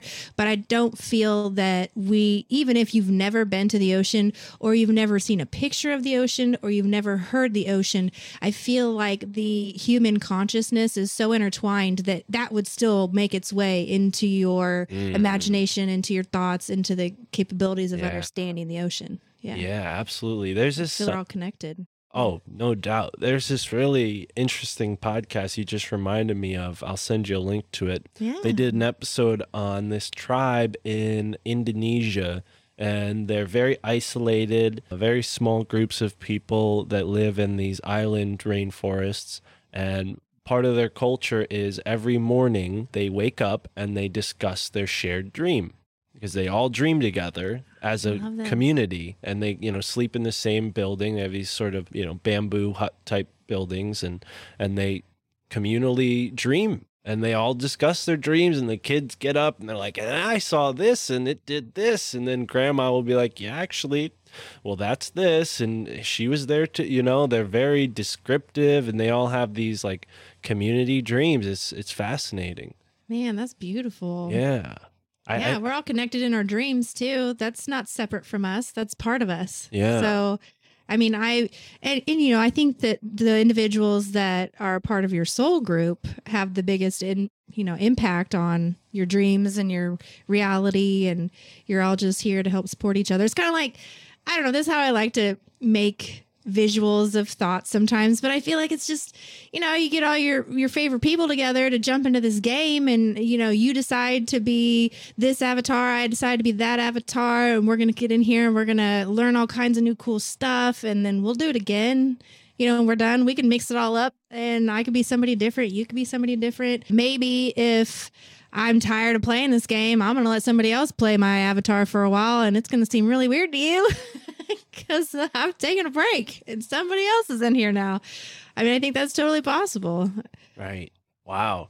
Yeah, and the, I mean, the idea of walk-ins and and you know, the concept of what you just described is not unfamiliar to this show. We've actually interviewed someone who is a galactic walk-in. They left their body in a tragic accident, the former them, and now who they are now entered into being, and that's who they are now. The Aurora, mm-hmm. the flying rainbow lasagna is the name of her art, and fascinating person. I I know you. I think I've, I think I might know a little information about her now the more you keep talking about her. you've heard about her before.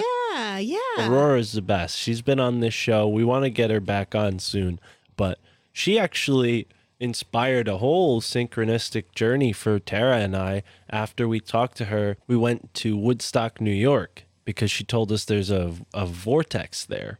And, Really? and we were very curious about it. It's only like an hour and a half away from us where we are now. So we drove up there and uh, yeah, it was I mean, Isn't that where Groundhog Day was filmed for? It was Woodstock, New York. I didn't know that. Maybe. I think that's the town that Groundhog Day was really? filmed in. Well- like not in the movie. It's called Woodstock. Yeah. It- yeah, I'm Huh. pretty sure of it. Huh. I don't know that. Vortex. Yeah. Well, what's interesting is when we were there, we found this book that mentioned Connecticut. So I'm like, oh, I want this book. It's a spirit.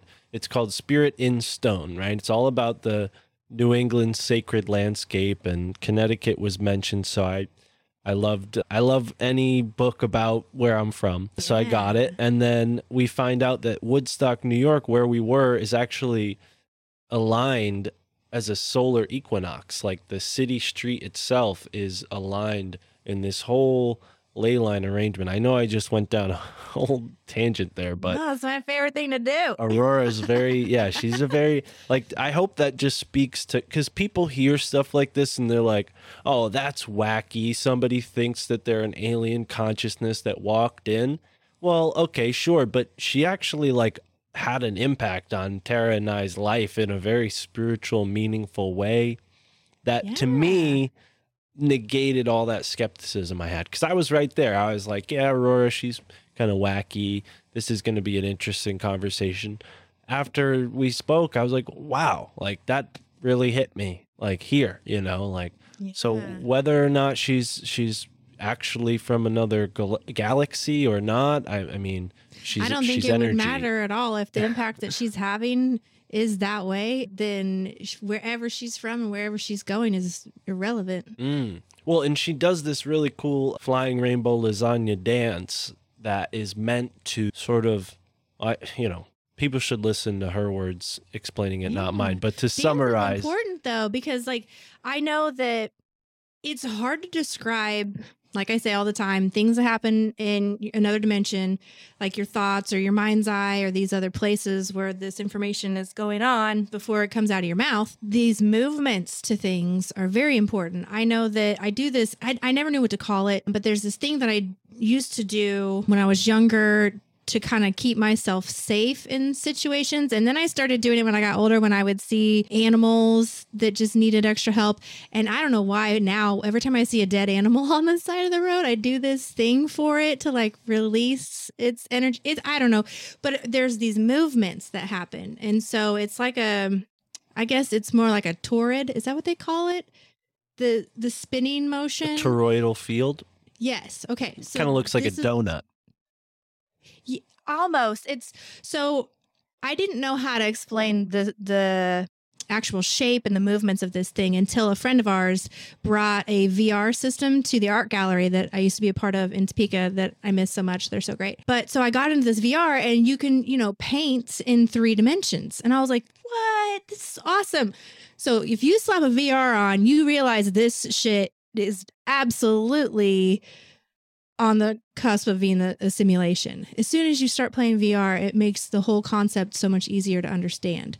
We are so close to being the same thing in these VRs. It's wild. But anyways, so I'm I was like, "Oh, you know what? I can put it onto this one setting that looked like golden rays." So you could just write with it however you wanted. And I started drawing this movement that I would do in my mind. And so I could expand it out and I created this whole movement in front of me on this VR. And it was so beautiful to be able to see it outside of my own fucking mind. I've never been able to see it before until then. And it was so cool. It was like it goes count counterclockwise up and then it spits out and it comes right back and it does this three times. And then the last part of it whenever it happens it's a complete surprise to me. I never know what it's going to do for each individual situation that i do this movement to. So i'm always waiting at the very end of to see what it's going to look like. Like one time this tiny little rabbit on the side of the road that had gotten hit and was dead laying there I don't know. I just do it. So I decided to do the little energy thing for it to help it out. And this tiny little rabbit had this giant sonic boom that was so big. It like spanned the universe when it came out of this little guy. I was like, that's insane. I never know like a little rabbit could have that kind of energy. And of course it's happening, you know, in your mind's eye, but it's it's hard to describe movements and how the energy works. I know how to start the movement. I just never know how it's going to end because it's out of my hands at that point. Now, are you are you driving while you're oh, like? oh yeah. yeah. So, what can you give us a? Is this something you're you're willing to share, like, or is this something personal to you? It's very personal to Okay. me but it's in all it's it's all in my mind's eye it's Okay. nothing that i'm doing You're not moving your physical world. hands. Okay. i'm not moving my hands I No, thought I'm- uh, you were talking with your hands, so I'm like waiting for you to do like some special thing, like. I was able to do it with my hands with the VR, which was super cool. Oh, but wow. no, none of this is done with my hands. It's all in my mind's right, eye. right, right. That And- makes yeah. That and makes so it was just so cool to be able to see it for real in this VR system and to be able to walk around the whole thing and just see how it interacted and it was it was pretty cool. So I I understand like energy movements specific movements can do specific things just like specific sounds can do certain things. Like did you ever watch that show AO AO OA OA my initials are AO so I was mixed up. Oh, I think it's I think no, but it's interesting that you bring that up because my friend Roman just said last night on the show that we do Esoteric America EA that he he said, "Oh, I watched I finished watching the OA today." So no, I haven't seen it, but my friend Roman did. Not that that means anything. Yeah, no, it was weird. It was one of those shows where I don't know why, but at the very end of the finale of it, I'm not going to ruin it for anybody, especially you because you haven't seen it. But it just hit me like right in the chest when I watched it, and it was almost like I was tearing up because I understood how these this, these energy movements work, and it was just super cool. I don't know. Yeah, I, and I think Tara, my girlfriend, said when Roman said that, she said she watched a few episodes of it. It had something to do with dancing. Full disclosure, anyone who's worried about a spoiler alert, skip ahead. Me, I don't really watch television, so you're not really going to disappoint me if you give. So. I could just spill it yeah, all. let me know. I want to hear about it. I want to hear about it. That's how I learned. So, Yeah. So, well, it's like this. So, this girl gets kidnapped and she's kept in captivity with this other guy, and they make this connection. It's been a minute since I've seen it, but somehow, and I can't remember if she's blind when it starts and she's not at the end. Fuck me, I don't remember anywhere. But they do these movements and they teach each other these movements, and these movements create this energy that connects all these people together. Did you ever watch? There's another show that was super cool, Sense Eight. Did you ever watch Sense Yeah, Eight? that one I did. That Yeah. I remember that was like one of those synchronistic watches. Like I was very around this time that I stopped watching television, it would be like very specific things that I would watch that would like appear synchronistically and Sense 8 like at least 3 people recommended it to me in mm-hmm. like a 24 hour time span and I was like, "Well, I have to watch this." Yeah, it was great. It was so cool to see how these people were connected to each other because I feel that everybody's connected. Everybody has certain levels of connectedness. You know, like now, like now that me and you have talked, we're connected somehow, some way. Like we might not have been deeply connected before until our connections got closer and closer and it brought us together. Now, I feel like that happens for everybody on these different levels. It's just how you you know what you allow to come close to you what you decide is good for you and what's not good for you which put out to the universe will come back to you so it's like who do you want to surround yourself with Mm, absolutely. Yeah, that's that's a big part of starting this podcast is restructuring my life and it's paid off immensely. I mean, I started to notice when I signed up for different podcast support, like I would pay them each month. I couldn't afford to throw $30, $40, $50 away on all these different podcasts each month, working, you know, the jobs I was doing. But karmically, it paid off. It brought me closer to doing something that I was apparently meant to do, right? And just like you you sort of illustrated there with like how two people can come together like I've sort of gravitated closer and closer to podcasting and now with this podcast I'm able to reach out and talk to the people that I was fascinated by for years, you know, and and it's a tremendous it's a tremendous opportunity to learn and it's also overwhelming because there's a lot of people I've Ugh. met, you know. So now Yeah. with doing 260 episodes, that's almost, you know, it's almost 200 people I've spoken to in just 2 years. I mean, uh, that's a lot it's a lot of people. Yeah it's a lot yeah. to I mean, integrate. it's so it's so cool the types of individuals that you can connect with through podcasting because I feel like I was such a loner in my own thoughts and my own ideas for so long. I owned my own business for years. I was self-employed, so I was used to kind of just doing my own thing. I think some of that was because I I wanted to be creative and I didn't want to be restricted. And if I worked for myself, I'm not going to get in fucking trouble for the things that I want to do because my boss is awesome. So I, you know, and the town that I lived in, I mean, now the arts is so great there. I feel like it's a, you know, it's it's gone up in levels of community and understanding of how to bring everybody together through the arts. But I feel like I was a part of that for a while because I had no limits. Nobody was doing the things I wanted to do. I was like, so I'm just going to do it. like, there's nothing else going on. I can do whatever I want. I can have a fashion show. I can start a magazine. I can have a swimsuit calendar. Oh, fuck it. Why not? You know? So I was glad that I was in a position where I gave myself the opportunity to to try that.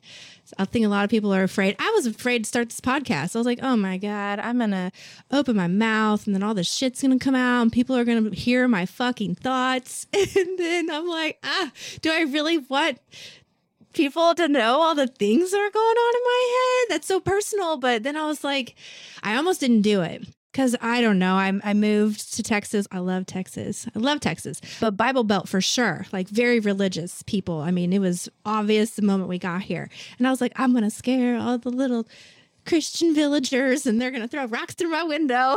like I was a little nervous at first, but I was sitting on the couch one day, and I was thinking to myself, if I died next week and I never had the opportunity to put any of this stuff out that I've been recording and working on and thinking about doing, I would be so mad at myself. So I was like, all right, I'm going to do my future self a solid so they don't get mad at me and I'm going to do this. So I pushed the button. Boop. Did it.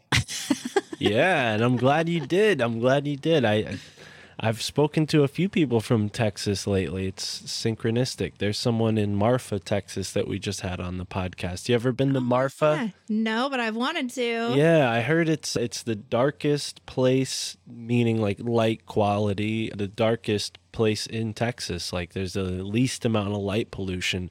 So a lot of people go there to to witness, you know. a lot of UFO sightings in Marfa. Oh yeah, well, Mhm. and also the lights there. They have these things called the Marfa lights, which are like some kind of orb, weird, glowing, Nice. you know, unexplainable lights that people see there. But yeah, Texas awesome. is interesting. I, I I asked you earlier, and you mentioned the the sunflower building in Kansas. That you know that's significant. I know people might be like, "Oh, sunflowers, it's cute." Kansas is farms, of course. You know they they'll have sunflowers there, but there's you know there's some occult esoteric meaning behind the sunflower and there's some significance even to the sacred geometry of a building like that i mean i can imagine you know living there in a circular building You just run in circles. Yeah. when we first moved in, the hardest decision is I want to go over there. Do I have to go this way or do I go this way? but the kids loved it. They just fucking ran circles all day long. But yeah, yeah, it's a big, like, a, it's an octagon. It was actually an octagon. So, but outside, the way they built the roof, Right. it went around like petals to Yeah. create the sunflower. So it was a, I, when I was 20, I bought my first house. I bought a duplex and it was super fun, you know, in your 20s to, yeah, your party house or whatever. And I told myself after that, I was like, I just want to have a unique home. I'm I am a unique individual. I want to have my surroundings to be unique. And when we found this house, I was like, I told my husband, I was like, oh my God, we have to have it. And he was like, I knew you were gonna say that. like, yes. he's We like i gotta have be a freaking bumblebee now and live in a sunflower yes. he had to refinish that basement. Do you know how many cuts on the fucking sheetrock he had to make in, Oh, to put these goodness. things together? Kudos to my husband for taking two years out of his Yeah, life. what a to finish that project he yeah. must be an expert now Yeah, he now he's like, fuck that shit. I'm not doing that anymore. That one was the one. wow, that's cool. And the octagon, that's a, a significant architectural structure. I know I talked about the ley lines and stuff, and you have a good point that, you know, these phenomena are not always location specific. Sometimes they can follow individuals, but apparently. But locations are very important too. Yeah, and and I think it's like a two-way street. Like you have a very powerful or magnetic individual that gets charged up by a certain area, you know, like Yeah. maybe if you lived your life in a city, there'd be so much going on that the, those things would have been muted, but because you're in a place where they can manifest, now you're you're actually witnessing them. Yeah, I always grew up in the country. When I was really little, we lived way out in the country. I had like one neighbor to play with. And so I, I played by myself most of the time and my little sister. So, you know, just your typical kid climbing trees, digging holes, you know, playing in the creek, getting dirty, whatever. Yeah. Um, but then we moved a little bit closer to town. We were still out in the country though. So it was like our house and then this pasture full of sheep and donkeys and then the cemetery that was right next to us. So I grew up right next to a cemetery also, which was awesome. I know people are always so freaked out about cemeteries. I loved it. I would get up in the middle of the night and I would sneak out of the house just to go hang out in the cemetery because it was so peaceful there. Honestly, all the people that are in that cemetery are way more chill than all the motherfuckers running around. Okay, it was a very calm place to go hang out and look at the stars and get a chance to communicate. So Mm. It's a safe place to go. You know, if if you're the first one there and someone else comes, you could just spook them, and you know, you got the place to spooked a lot yourself. people as a kid. you got the place to yourself. You know, I mean, yeah, I'd Yeah, feel pretty pretty safe there. Wow. Yeah. Well, and the point about the octagon, there, this, there are these. I think they're called the Towers of the Winds. They were built all over ancient Rome, but Jefferson, Thomas Jefferson, made a bunch of different octagonal buildings, and apparently these octagonal buildings, some of them are aligned with each other. Because an octagonal building, you get a lot of lines that you can work with. So you, they would draw these sort of long, long lines across the globe and use certain buildings to mark them. Yeah, so it, That's it's, awesome. yeah, hmm. it might be interesting yeah, to find out if that just like- sunflower house was built by someone who had that in mind. I don't know. It was built for the bicentennial. Everything in it was red, fucking white, and blue. I had little drummer boy wallpaper that forever I was like, okay. it took us forever to get rid of the blue carpet. There was a lot of energy going on in that house. A lot of a lot of things happening there. But I don't know. I'm always down for a good supernatural experience. I'm always like waiting for the next one. Mm. Even if it's terrifying after the fact, it's pretty awesome. And there's just it's just such a impactful and immediate way to expand your reality.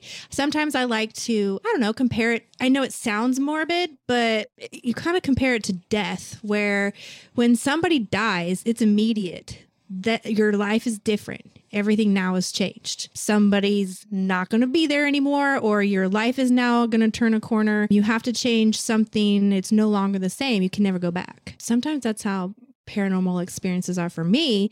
And so I always look forward to the change. I'm not Mm. afraid of it. I Do you guess. think that opens up the possibility, like in a free will sort of way, like you're inviting positive interactions with these things, whereas most people are fearful, so they're sort of like, you know, blocking themselves off from experiencing that? Oh, sure. And I don't know whether I mean I'm always open for a good time with spiritual things. So I'll put it out there sometimes. I'm like, all right, today's a good day. I'm ready. What's what's gonna happen? You know, it'll be like one of those days in the summer where I'm floating in the pool. I've just, you know, had a joint. I'm staring up at the clouds in the sky, and I'm like, all is perfect for a UFO to pop out of the sky. Come on, guys, I'm ready. So I I do put it out there a lot, but I've decided how I want to ask for what I want because I think I was too vague in the past and I got some weird shit. So I usually like to be like, I am inviting all loving beings that want to do me no harm to come give me some knowledge and wisdom and I will share with you what I can. So that's kind of what I always try to put out there because and and I think that some people that are afraid of it it, it might still just be happening to them, but the filter they've created to kind of hide themselves from it is good enough that they don't experience it. I think I remove a lot of those filters by choice because I'm like, eh, why not? Yeah, yeah, and that's that's a part of you know why our families think we're crazy because they're co- too comfortable with those filters that society or their upbringing has you know given them, right? And those Yeah. filters could be useful, but I think they end up being more limiting in the long run than they are useful.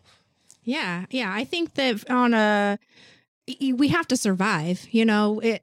I would love for there not to be a monetary system of money of how we all can interact and feed each other and get clothes and houses and experiences. But the game is being played with money right now, so I still have to play the game. You know, I used to hate money.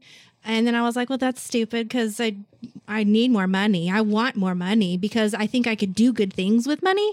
Because if I can help myself, I can help my family, I can help my friends, I can share that. The, so I'm a giver when it comes to things. I like to be able to spread the love. So I was like, no, I want more money. I don't want to hate it because I have to play the game. If I don't, then I'm limiting myself to so many things. And it's almost with technology too. Technology is so prevalent in everything we do. Every thing we do is attached to technology now. Communications banking any kind of entertainment everything you have is through technology. If you decided that you didn't want to have a smartphone that's fine. You can do that by choice but you are now filtering yourself out from having access to online banking and to entertainment and communicating with your friends. You have to find another way to do that now and so, if you want to filter yourself, absolutely do whatever feels right for you, but don't cut yourself off to not be able to experience more in the world. I don't know where I went on that tangent. No, well said.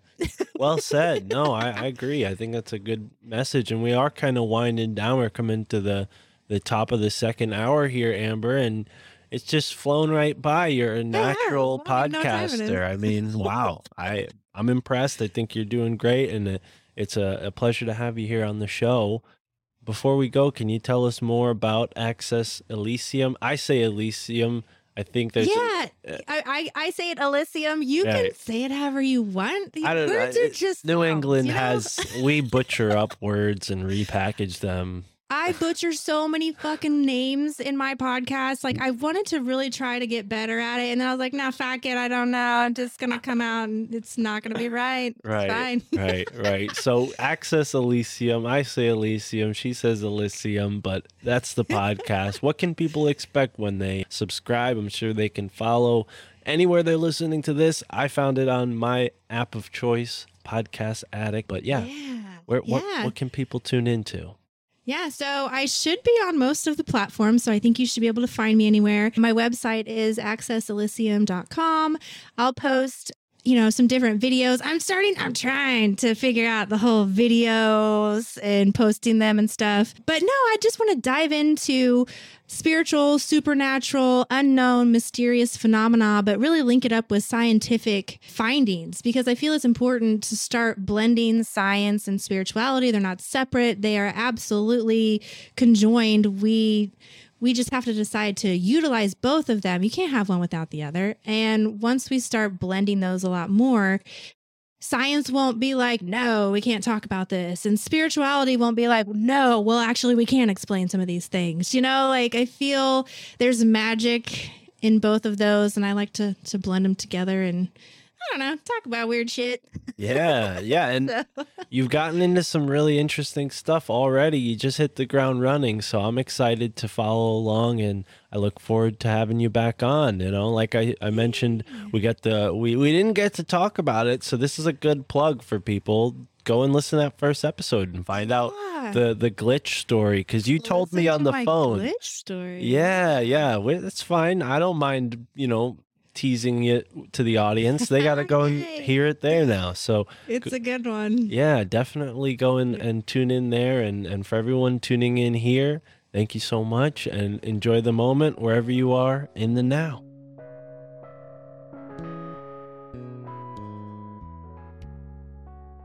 Hey, ladies and gentlemen, thank you for tuning in to this episode of the My Family Thinks I'm Crazy podcast. Shout out to Amber. I was going to release this episode sooner, but it was sort of spooky and Halloween is coming up, so I figured I'd save it for this week. And we've got some interesting episodes coming next. Uh, if you want to hear them all right now, sign up for the Patreon. You'll get them all early.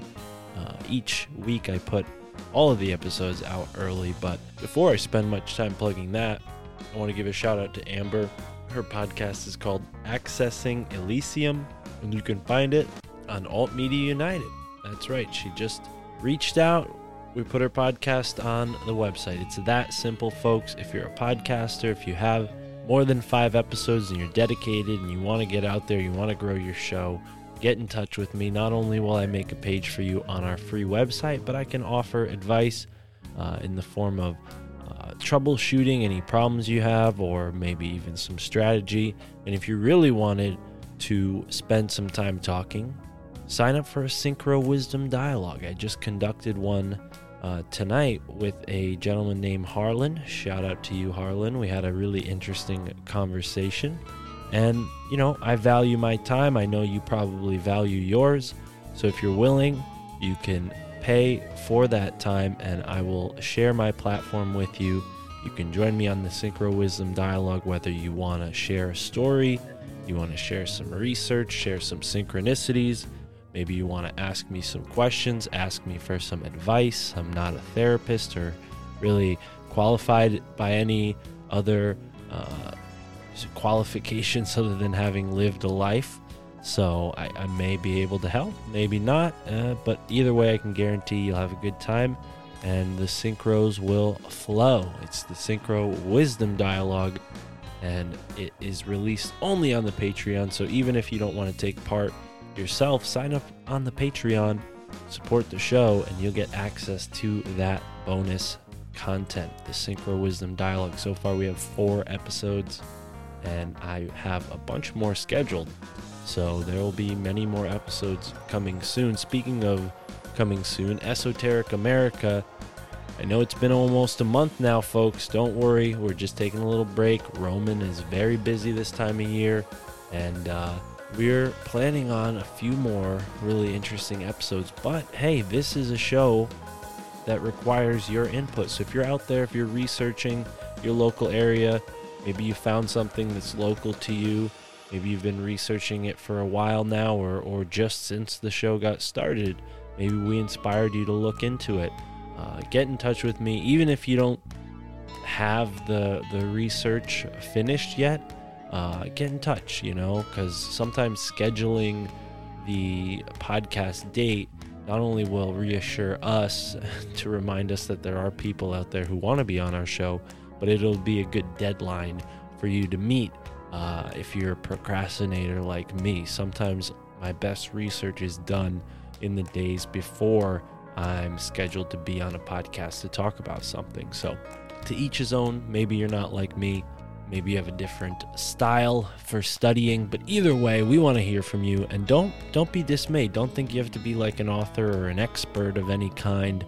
Uh, even if you have uh, 10 or 15 slides, you can use canva.com, make some slides with cool photos and images, things that you've found that basically tell a story, right? That's really what we're most interested in is hearing your story. Maybe you just have one story, maybe you have a couple stories, maybe you've gathered some stories as a historian does. Either way, we'd love to hear from you. So get in touch with me, Esoteric America Podcast at gmail.com or on Instagram at Esoteric America. I also do another podcast called Your Handbook for the Apocalypse with my friend Michael Wan. You can find it on the Susquehanna Alchemy feed. And for all of those who have listened to the show before and maybe didn't like the audio quality, uh, we were recording it via phone. And, you know, over time it just became too much of a pain to edit it. And even when I did edit it, it sounded only slightly better than it did earlier or previously to that editing. So, uh, I just basically asked Mike if we can make a compromise. He still does the podcast from his phone, but we do it through a Zoom meeting. For whatever reason, a Zoom meeting has better quality than a phone call, audio quality, that is. Maybe it's so that the, the folks at Fort wherever can spy on us better, but that's sort of the inside joke, right? Is that Mike and I are just having a conversation and everyone listening are is sort of spying in on it. So that's a really fun show. I recommend people check that out. It's not your typical podcast. We don't always uh, talk about the same thing. Sometimes we revisit subjects. Sometimes we talk about something we never come back to it ever again. Uh, other t- episodes we have guests. Most episodes we don't have guests, and most episodes we talk about what's going on in our lives. So it's a good uh, way to, to learn a little bit more about myself and uh, my friend Michael Wan. And uh, yeah, that's two out of the five podcasts I do. We also have Illuminati Confirmed, a very big guest scheduled for Illuminati Confirmed soon. And, uh, and then we also have the My Family Thinks I'm Crazy podcast. That's all for now. Maybe I'm forgetting one. There's so many. How could I forget one? Um, and yeah, I'm over here hanging out. Oh yeah, Alt Media United, of course, with my friend Al. And there'll be more about that real soon. Big shout out to the Hit Kit. If you're a smoker like me and you want to keep your joints and blunts safe, uh, instead of just throwing them in your front pocket or your side pocket and risking them getting crushed or, or worse, uh, thrown out of your pocket. That's happened to me before, where things just fly out of your front pocket. Um, get a hit kit. Keeps everything stored safely in your pocket. You've got a couple different varieties, and it holds your lighter as well. And some of them, like the coffer style hit kit, you can leave the lighter in the hit kit itself and still use it. So, big shout out to the Hit Kit. They're sponsoring the podcast, and it's a value for value sponsor because they hit me up on Instagram. They said, "Hey, brother, I love your show. I'd love to send you uh, a product for free." And I said, "You know what? Let's uh, let's work out a deal. Maybe if I talk about your product on the show, it'll be worth your while, and I hope it has been. So go to the Hit Kit, hitkit.us, hitkit.us, and use the promo code CRAZY. That's right. And if that promo code doesn't work, then it's MFTIC. Either way, anytime you hear me talk about a promo code, it's either going to be MFTIC, which is the acronym for this podcast, or crazy, because that's the last word in the podcast. And both of them are five letter words, which is typically what they want for a promo code five letters. Anyways, enough about that inside baseball stuff. I just spent the last two days reorganizing and cataloging my bookshelf. Now everything is going to be cataloged and categorized, and that is exciting. Kind of nerdy, but exciting. And now I see where there are deficits in my collection. I could be like, oh, well, I don't really have a lot of books on this, so I can keep that in mind next time I'm out in a, a bookstore. I also see where my interests have become lopsided over the past few years, which is cool, which is fine. I've I've collected more books on uh, Earth mysteries and geomancy and the Native Americans than ever before in my life. So it's really cool. These are subjects I've always been interested in, but uh, lately, thanks to the freedom with this podcast, I'm able to dive into those interests. And if you're interested in what's in my book catalog, there's a way you can find out. Go to myfamilythinksimcrazy.com, and if you look hard enough, you'll find the list of books that I created. Most of them are in my library, some of them are on my wish list, but that's a good place to start if you'd like book recommendations. One day, one day when I have the website that I'd like, there will be a virtual uh, library, a virtual bookshelf, so you can just sort of browse around and click and see what is there, and then maybe even it'll have a link so you can go directly to uh, Amazon or whoever. I like Abe Books, A B E Books. Um, you can go wherever, and some of those, like Abe Books and this other one, books.org, bookshop.org, you get like a little bit of a discount because you used my list, and I get a little bit of a kickback because you used my list. So, value for value. I'm just over here scheming and dreaming, trying to figure out the next way to save a few bucks. I don't want to break even each month. Uh, so far with the podcast, that's what we've been able to do, which is amazing. You know, a lot of podcasts are not profitable, uh, and I'm very blessed to have one that has been uh, uh, sort of profitable. You know, that's a weird word to associate with a podcast, but uh, this also has to run as a successful business if it's going to last as a podcast because you know i'm not on uh, free handouts over here uh, i have to work for a living and pay my bills and all that stuff so uh, there may come a point and i don't see this because we're dreaming big and we're setting our goals high and we're accomplishing them but you know who knows maybe there's a day where i can't afford to do this anymore which is why I need your help more than ever. So go to Rokfin, go to Patreon, sign up, support me, support this show, support the three or more episodes that have been coming out each week. Have you noticed that? I ramped it up. It used to be two episodes a week, occasionally three. Now it's three minimum. I'm hitting the pedal to the metal. I don't think you'll see any other podcast putting out this much content at this caliber, this quality, I just don't think it, it's possible. You know, maybe a, a podcast with a whole team, but not a not a self-published, self-produced, self-hosted podcast like this one. And when I say self-hosted, I mean I am the host. I, I use a hosting service to host the RSS feed. But, anyways, everything is done by me and I'm still cranking out six hours of podcasting each week. Sometimes five, but most of the time it's it's at six hours, right? which is cool. If you're working out there like I used to as a delivery guy, or maybe you have a different job where you're allowed to listen to whatever you want, I really hope that my show is helping you get through your workday. That's the that's the intention with this show is to help you game the system like I did and educate yourself, learn about this stuff, inspire yourself to get out of the system, break free of that karma and start to co-create the reality that you want to live in. And yeah, we're going to take some twists and turns into all sorts of different strange and weird subjects through the course of this podcast, but ultimately, that is the mission statement.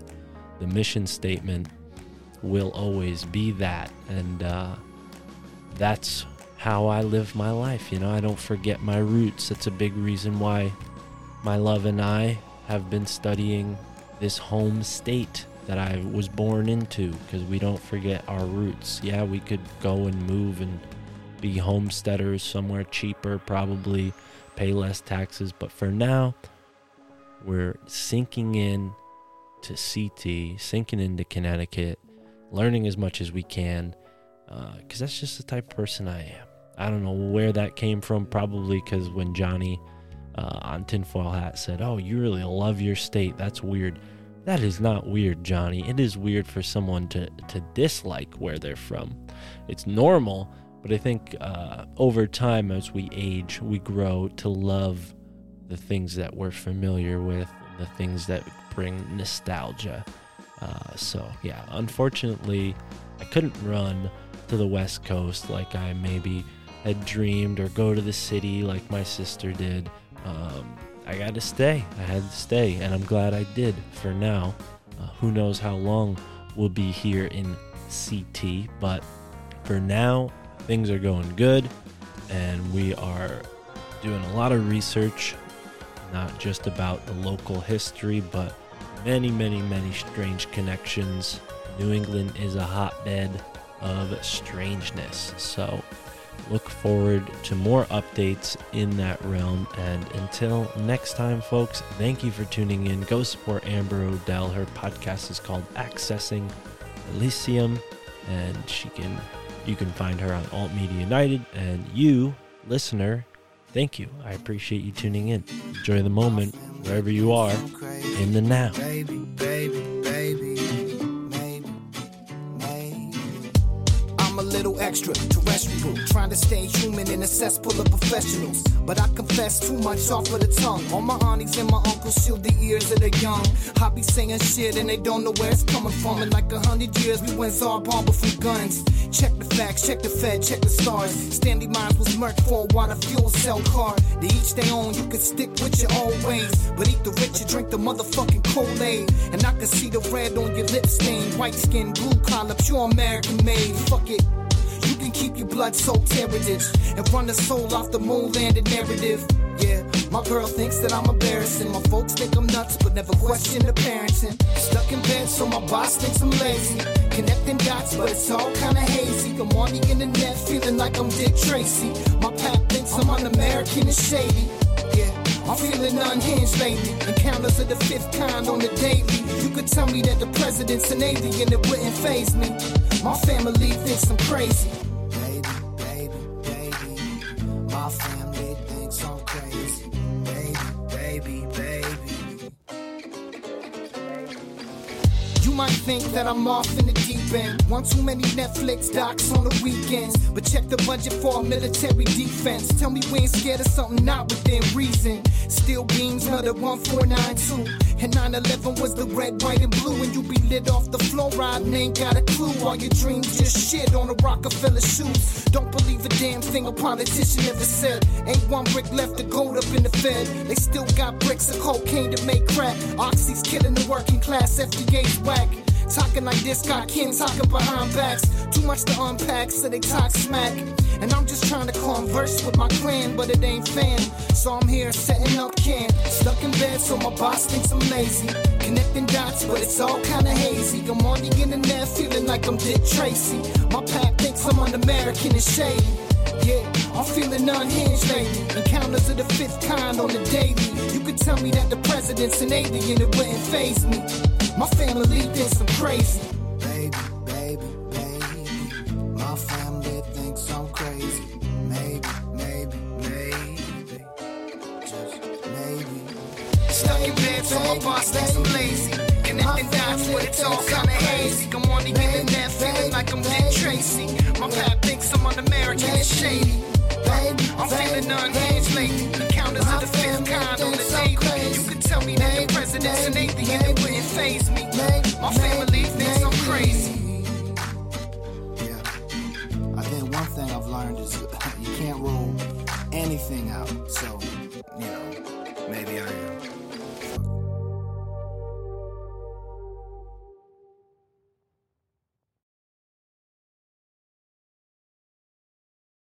BetMGM has an unreal deal for sports fans in Maryland. Turn $5 into $150 instantly when you place your first wager at BetMGM. Simply download the BetMGM app and sign up using code OldLine150. Then, place a $5 wager on any sport. You'll receive $150 in bonus bets, regardless of your wager's outcome. And if you think the fun stops there, the King of Sportsbooks has plenty of surprises in store. Check out daily promotions, same game parlays, live bets, and so much more. Download the app in Maryland today and get $150 in bonus bets instantly from your first wager. Only at BetMGM.